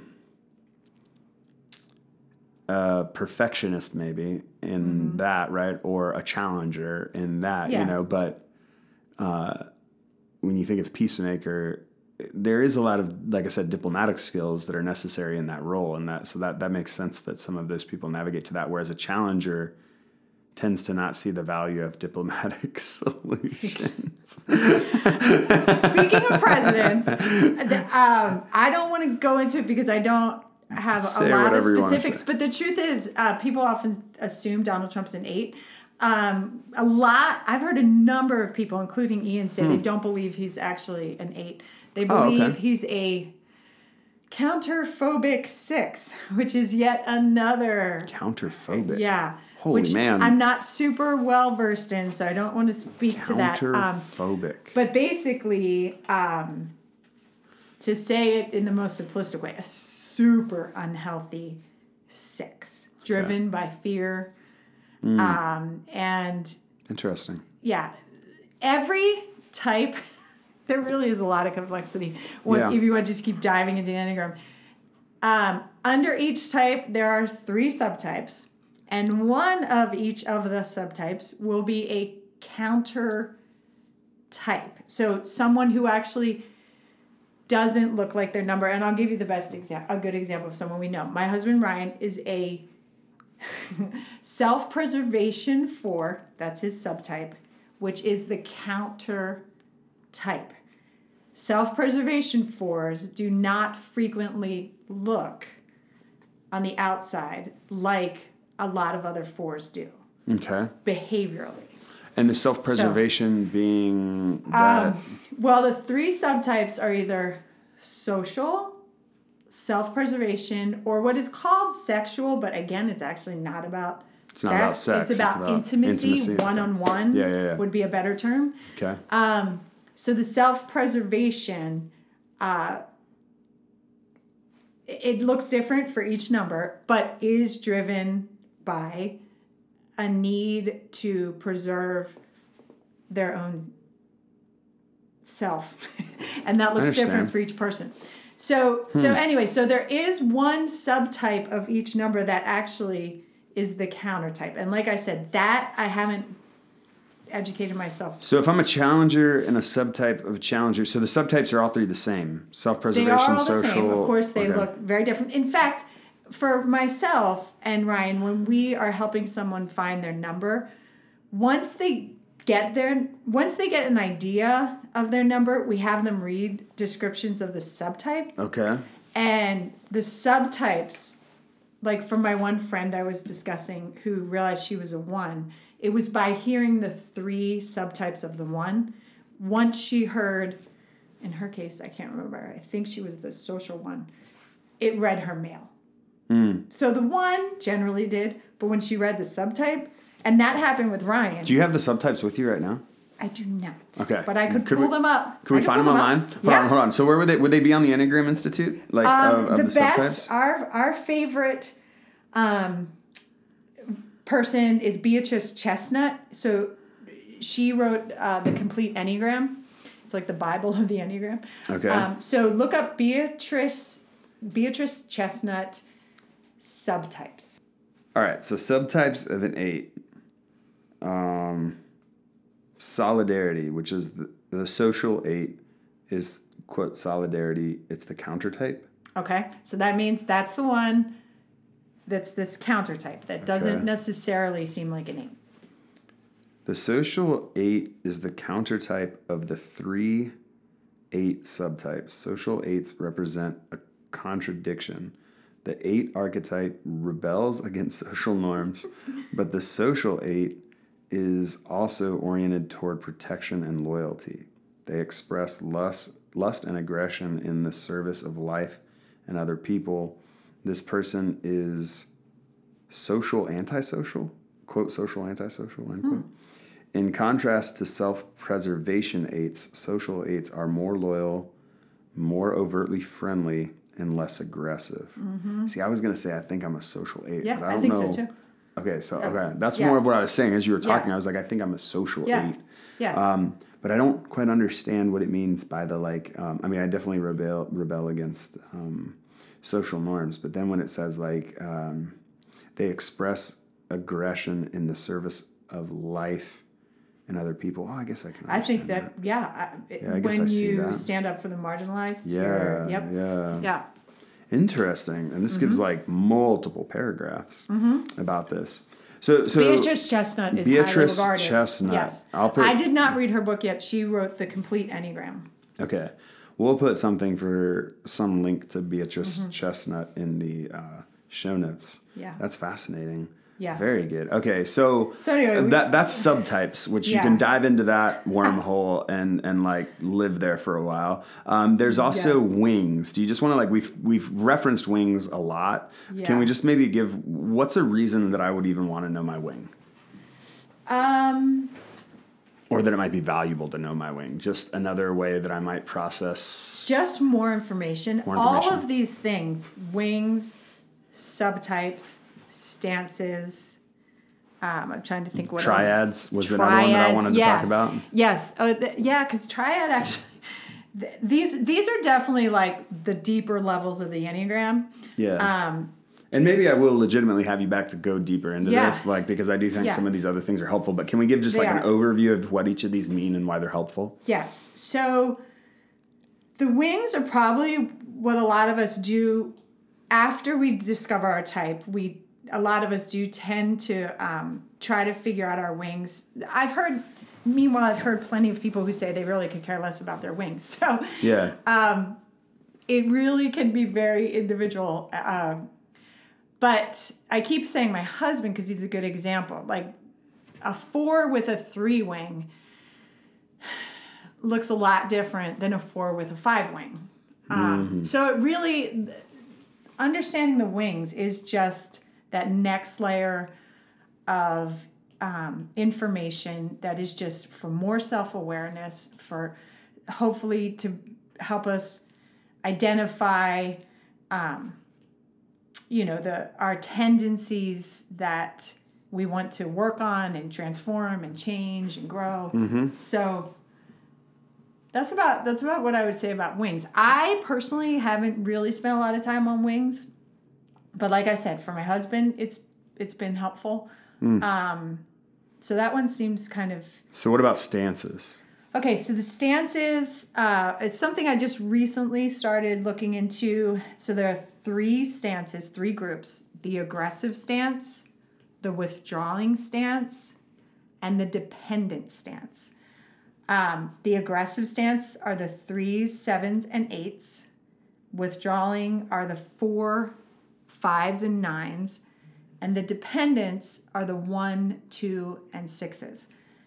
And when we briefly touched on them, what I said is what's different is the aggressive stance. What why a three is aggressive, a seven aggressive, and an eight is aggressive is completely different motivators. Yeah.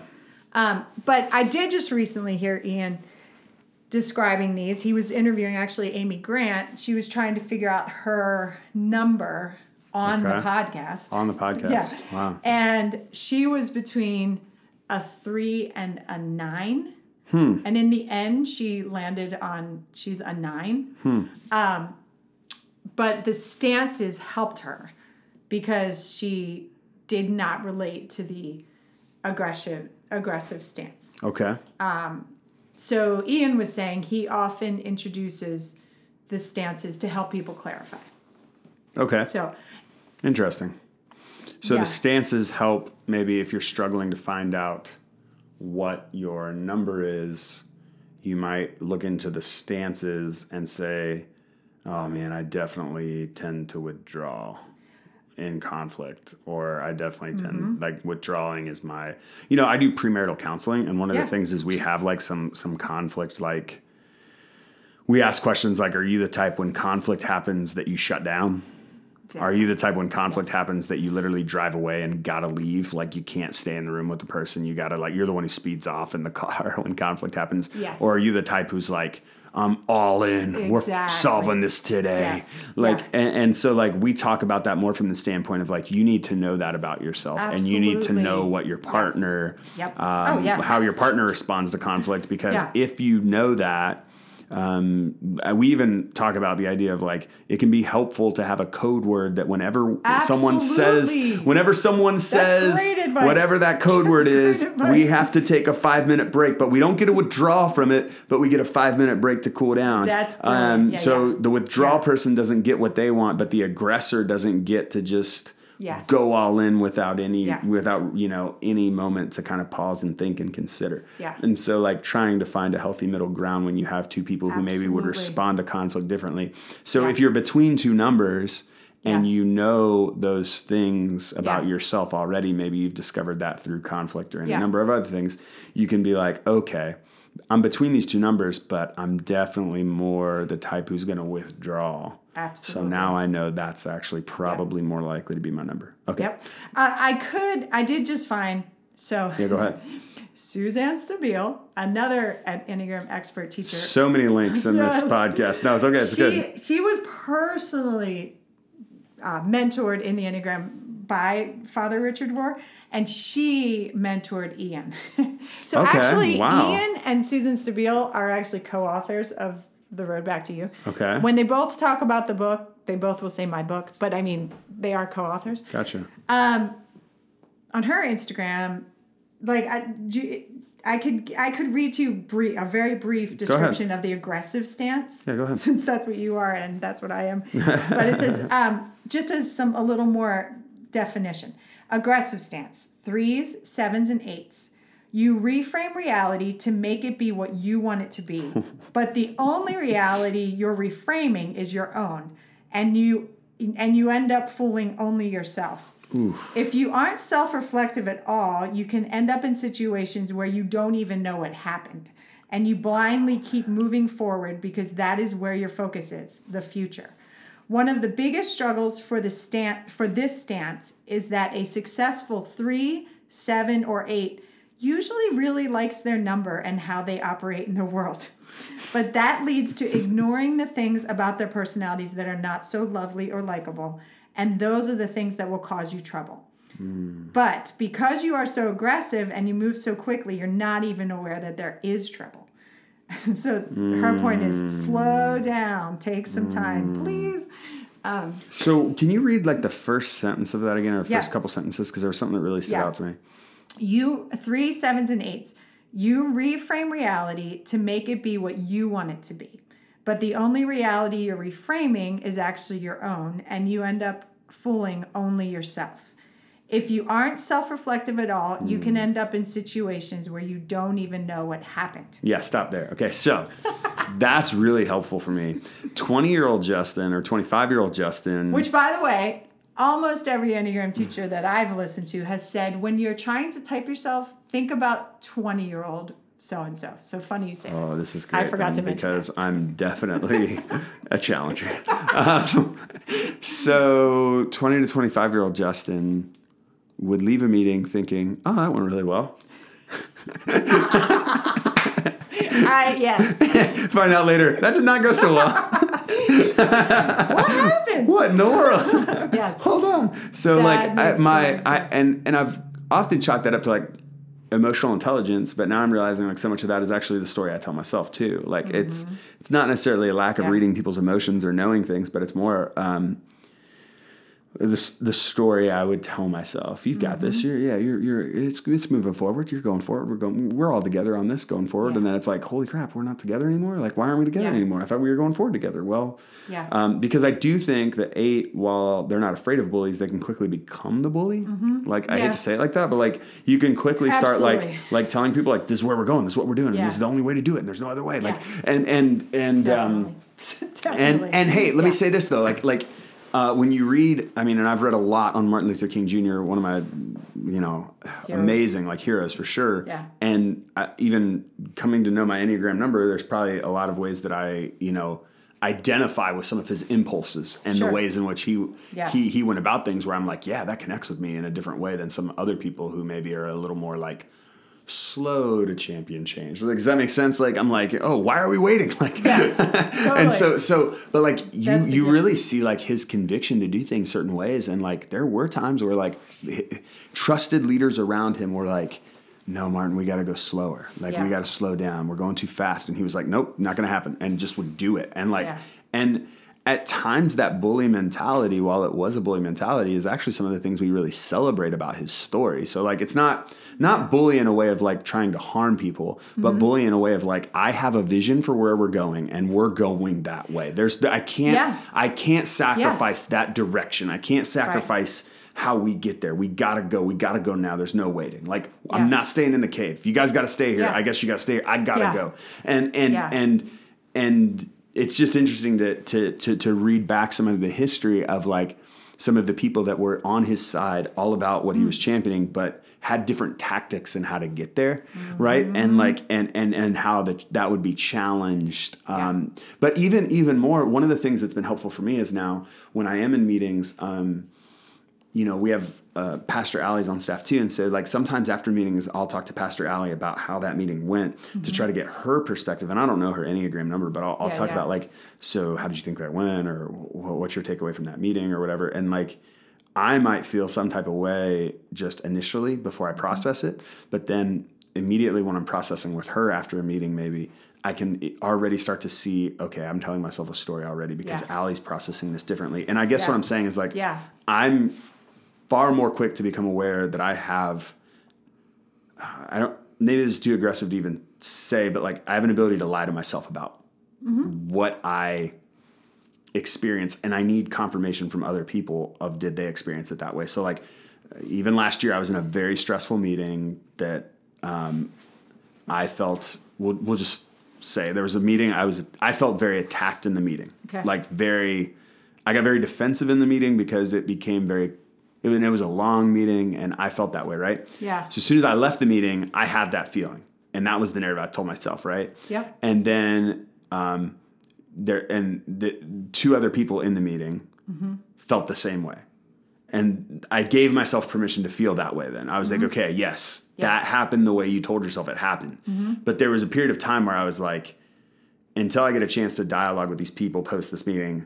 I'm going to be careful to lean into that emotion. Whereas, like 20 year old Justin would have been like Been posting like- on Facebook already, like, like you know, I'm, I mean, I hate to say it that way, but like, Yeah. like, like I would have just went all in on that. Whereas, like Yeah. now, I'm a little more like, oh, was I just like over emotional in that meeting? Like, I'm willing to receive the fact that I may have um, internalized a feeling of someone being against me when I really mean, they that have speaks questions. to your health and, and, and work that you've done. And Um, Yeah, but I have I haven't done much of that with the Enneagram, which I think that's what I really like about the Enneagram is it's like that gives me an ability to have There's another work to do. well another lens to, to like to, to reveal some. Mm-hmm. of the shortcomings or some of the, the, the, the spaces in which Yeah. I can grow. So yeah, that, that that's awesome though to think of it to think of it that way, like to Um, I'm sure you know Don Miller. yeah Yeah, he of course he's a big Enneagram fan, and he recently he had What's his number? Ian.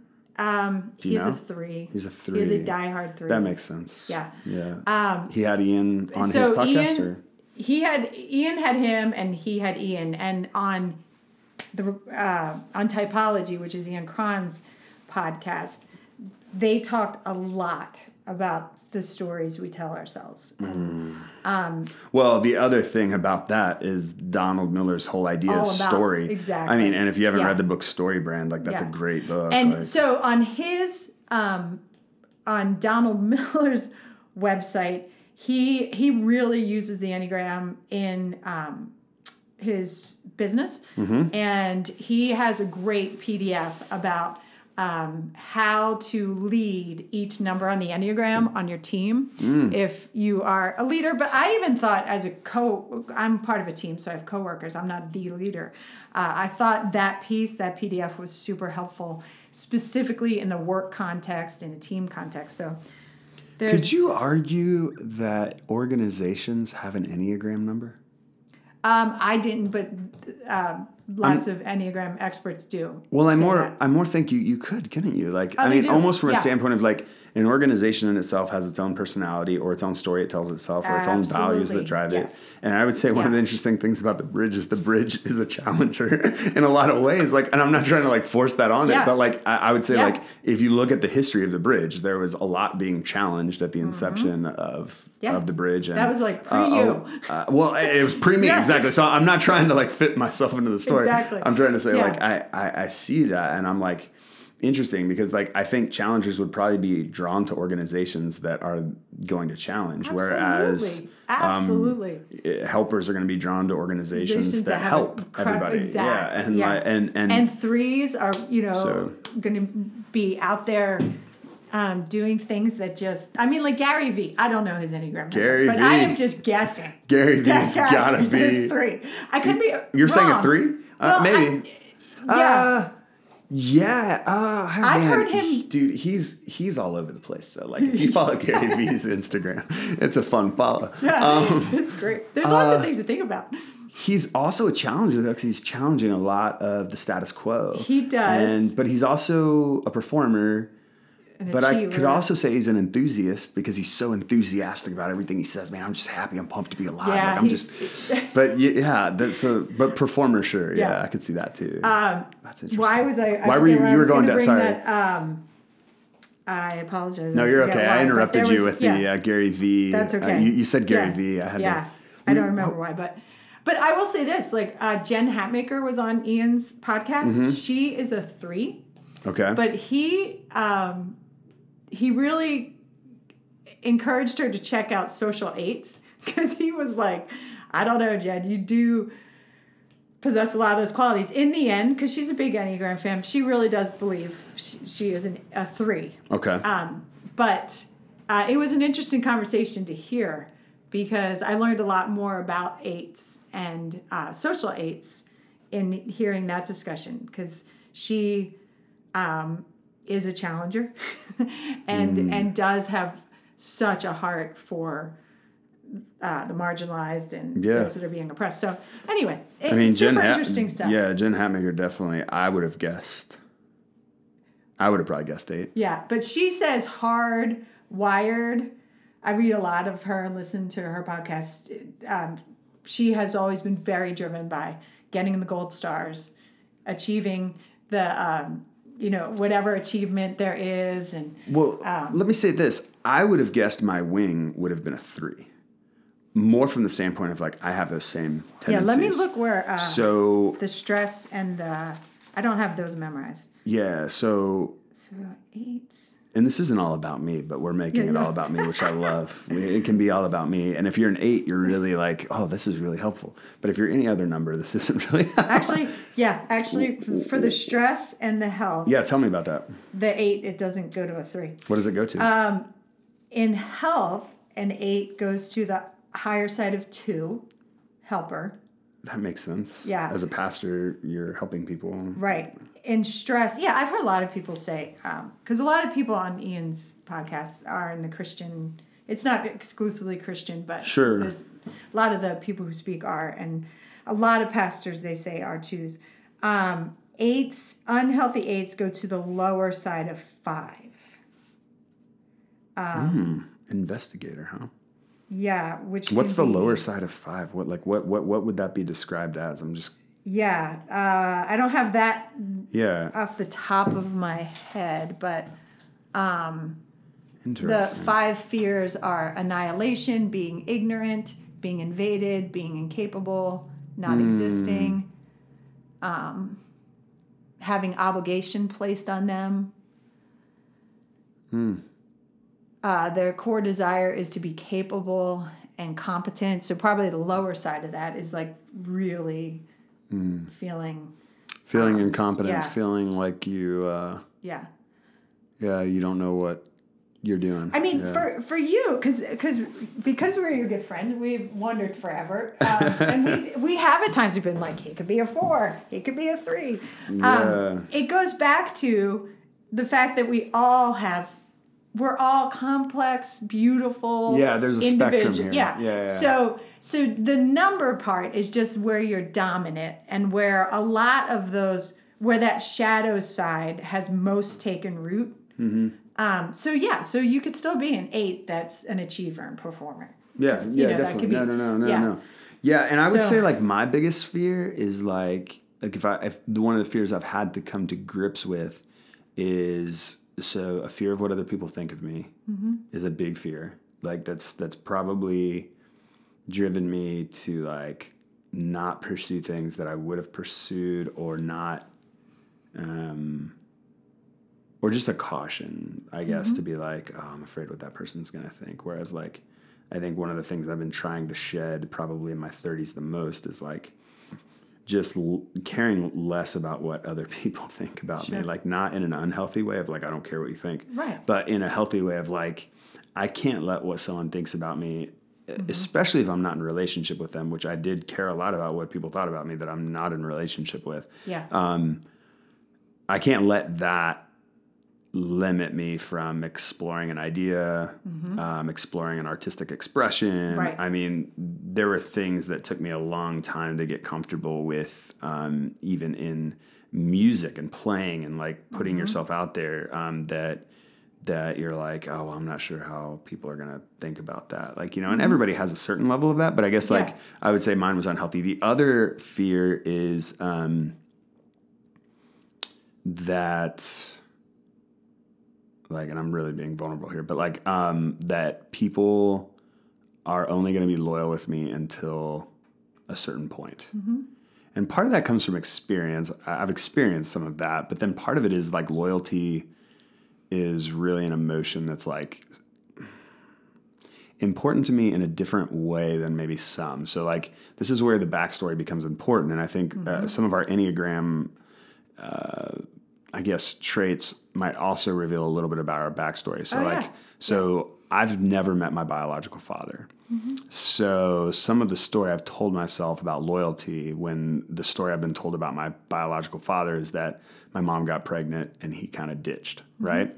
Um, becomes like whether that's and I would say it's largely subconscious, but I can trace a lot back to it of like, wow, okay, I can see I overreacted in that moment because loyalty is so important to me. Yeah. Um, Because you're not going to be like that. Because I'm not going to be like that, because or because I don't want to be attached to people who are like that, who cut mm-hmm. and run when it gets hard. Like, does that mm-hmm. make sense? So, like, Yeah. as a challenger, mm-hmm. yeah, I'm challenging, and things are getting hard, and we're just gonna, you know, suck it up, and it's hard, and that's part of life. Like, you, like, like, and Yeah. and and so, like, when someone else who who maybe is like, oh, but I'm an enthusiast and this is really hard and I don't like hard things and I want, I'm like I'm like get away from me. like I don't want anything to do with you. Like Yeah. because for me I'm attaching that I, Mm-hmm. I'm divorcing that from the reality of the situation Mm-hmm. and saying this person is just a person that's going to fail you like this person back here failed. Do you see what I'm saying? So like Mm-hmm. I think I I share that not to like, you know, uh, more to say I think some of our own history uh, really informs some of the negative fears that we have. I mean, eh, that, that that's obvious. That's psychology in general. But No, but that's a that's a big Enneagram teaching. Yes. Um, and they talk about it as our childhood wound. Yes, Uh, that's Chris a great one. Yeah. in the Sacred Enneagram really goes more into that. That's um, a big part of his Enneagram introduction. Okay. Um, what who, I what was his name again? So he is Chris, Chris Heuertz. Hewart. And um, you can find him on Instagram. Yeah, that's find fine. But his book's The Sacred Enneagram, and it's spelled H E U E R T Z. okay. And he's an interesting guy. He was mentored by Mother Teresa. Oh, really? yeah, he's one of those guys. I think I mentioned to you, like, Yeah, yeah, you said so was awesome. Shane Claiborne. Yeah, yeah. Um, so, and he, Chris and his wife have um, a place that's similar to like what Richard Rohr's is. Okay, So like- a center that's contemplation and action. He's Okay. um, Chris really focuses on the Enneagram from the spiritual angle and believes the work that we do once we have this knowledge, these different layers, and more and more knowledge about ourselves, is to use um, silence, solitude, and what is the other S? Silence, solitude, and uh, It's okay. sorry, there's three, but contemplative practices. Sure. Um, stillness, Stillness. because Okay. that's actually what my. Oh, I was gonna say that's the Stillness. that's the one you would struggle Yes, with. Yeah, yeah, yes, yeah. totally. Um, and I, I, the truth is, uh, I don't remember the other numbers where they all fall, like triad wise, for for those solitude, stillness, and um, Solitude, Silence, silence, silence, stillness, yeah. But for me, actually, I've been like, the practice of silence is very helpful because when Mm. it's silent is when I can't avoid the pain. Mm. because it's very easy to not be silent and just avoid. Yeah. Um, stillness, obviously, to stay. Mm. And then for me, actually, all three have been very helpful because solitude, I would prefer. Part of it is who I uniquely am, but um, absolutely most of my life, always with people. So solitude has forced me and truth be told in my job because i'm i'm not solitude all the time i'm with people but in between i'm in my car Yeah. and um, I've had a couple years now of a lot more alone time than I had in the past. Yeah. And it's where my greatest growth has been because it's been quiet and still Hmm. and alone. And um, and those are the places I've been able to actually like yeah. enter into the pain and enter into the hard things. And uh, so so I love Chris Heuertz. He's he's really great about that. But he talks a lot about our childhood wound that sort of um, does force us, or, or not force us, but um, kind of spur on this gravitation to, to these different types. What I love about him is that he he points out, like you gave an example that is a very real wound and Yeah. and happened in reality Yeah. and um, can be very traumatic. He explains that a lot of us can have perceived wounds Hmm. that did not actually necessarily they weren't a that was a real A story we told ourselves Uh, about our about a situation Yeah. that might not be fully it's how we perceived it. It Yeah. happened and it wasn't necessarily abusive, traumatic Mm-hmm. by definition, but to us it was. Yeah. Um, and that has been really helpful for me. Um, looking back at my childhood and looking back at why I have these certain tendencies. And in my case, perceived wound has been really helpful. Well, and I would even say like as a parent, like I can see perceived wounds that my kids have had in that like and not in like a like, oh man, here's my kid going again Yeah. saying that this is terrible or whatever. But Right, like right. even like a kid being part of a meeting or something and like seeing something, noticing something, and like overreacting to it like oh my gosh that means this that and the other thing Mm-hmm. Right. i've had that happen and like my kids come to me like oh Yeah. well what about this and i'm like that's That not even, even happen. that's not even Yes. happening like that's Yeah. not Yeah. that's literally like 20 moves down the road if every move is a negative move like you know what i mean like that's Yeah. not or, Yeah. or like brittany and i'll be having a conversation stop fighting like, are you going to get a get divorce? like, and, and I've, I've, I've. I've, our kids have asked us that, and So it's like have- yeah, we're not even fighting right now. We're literally having a conversation about Right. where we're going to dinner. So like, you know, like this yeah. isn't a big like we're Yeah. we're emotional about whether it's sushi or Red Robin tonight. Like I don't know, like what's the like like well, it's just like this isn't. A, yeah, of course we would be emotional about this decision. Like why wouldn't we?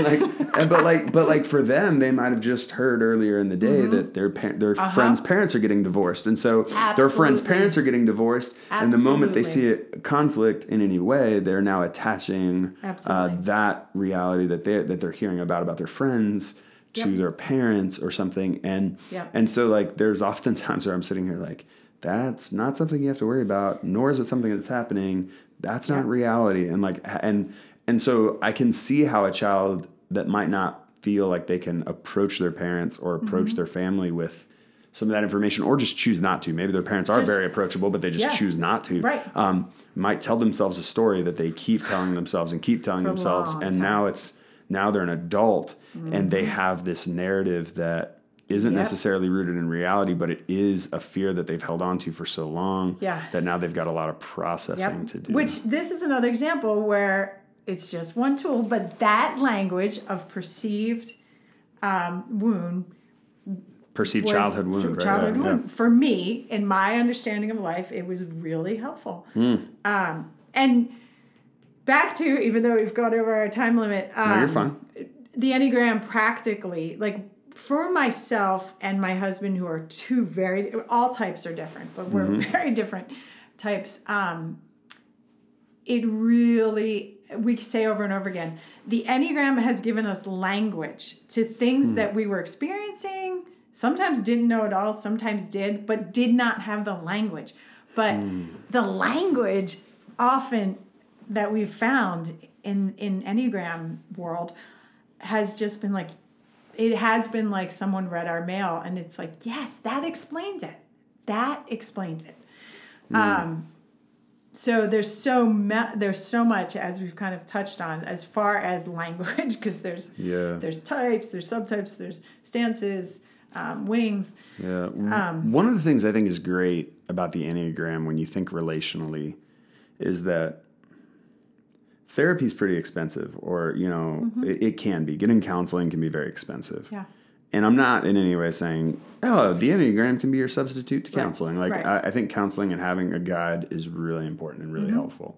yeah But one of the things that counseling, one of the ways that couples often enter into counseling is crisis she needs to be fixed or he needs to be fixed. Um, Absolutely. um, but there's often not an ownership of your piece of the pie or what you're Mm-hmm. bringing to the table that might be contributing to the conflict or contributing to the reality. What I love about the Enneagram, and especially if someone is maybe feeling a stress in their relationship or feeling like they're in crisis, Mm-hmm. is that as you dive into the Enneagram, you get the opportunity to begin to say, okay, where are my faults? absolutely it starts with me owning Mm-hmm. my reality and and and what I bring to the table. That's not to say that your partner doesn't have more pieces of the pie to own. I'm not. Yeah. I, I don't know your situation, but it is Yeah. to say um, there's almost certainly something that you need to own. Absolutely. And and um, and it is a way of introduction into inventory and and and like really Mm-hmm. Yeah, taking that self-awareness, self awareness and seriously and and um, and it can contribute a lot to a healthier you, which is ultimately going to be a healthier relationship with the people that you're in relationship with. And so Yep. it is a tool, like Ryan says, it's a tool. Yeah, yeah. Um, and uh, and I do think it's a tool that ultimately helps us know ourselves better. But Mm-hmm. um, as we journey through it, uh, either with our partner or with our friend or with a family member or whatever, coworkers it, coworkers, it can it can better our relationships with them Yeah. because we we now understand each other in a different way. Yep. And uh, Actually, on that note, Yeah. Ian and Susan, uh, Suzanne, end their book with a Thomas Merton quote that you may or may not have heard because it's a great one. Okay. Uh, so this is Thomas Merton. It says, The beginning of love is the will to let those we love be perfectly themselves. The hmm. resolution not to twist them to fit our own image. If in loving them we do not love what they are, but only their potential likeness to ourselves, then we do not love them. Hmm. We only love the reflection of ourselves that we find in them. Wow. Yeah, It's heavy. That's a great one. That's a great quote. And that is, in my experience, um, what the Enneagram has helped me. First of all, it's helped me learn to do that to myself. to learn To love yourself. to learn to love myself and to learn to um, not just love what I think I want to be and who I've told myself I am, especially someone who, you know, has tended not to want to face reality. So like, so my stories, um, yeah, that's a whole nother story. But learning to love myself as I am and Yeah. and and uh, who I am, and not just this reflection of well, I want to be this and I want to be that. And then definitely in my relationships, learning that um, the people that I love, that they are themselves and they they are unique and they see the world differently, they experience the world differently, and that I need to to validate that and give that space and not be like, but you need to be like me, especially parenting. Well, that's good. Um, so I, I love that quote and you know Thomas Merton. that's a great place to end, I Yeah, like. I think so too. Annette, thank you for being on. My pleasure. Another episode down. I want to thank Annette Moran for being with me again and for sharing with us her love for the Enneagram and encouraging us to each grow in our understanding of ourselves and our relationships. It was great to have you with me today on Beyond Boundaries. If you want to learn more about me or find the show notes for this episode or watch some cool videos from Palestine and Israel, go to pastorjustindouglas.com. You can interact there with feedback, comments, and questions, or you can reach out via Instagram where you can see a bunch of different pictures of my trip as well, and that's at Pastor Justin Douglas. Please consider subscribing, rating, reviewing, and sharing. It really does make a difference. May you go and live a life that is beyond boundaries, giving others love, exploring new ideas, and championing belonging.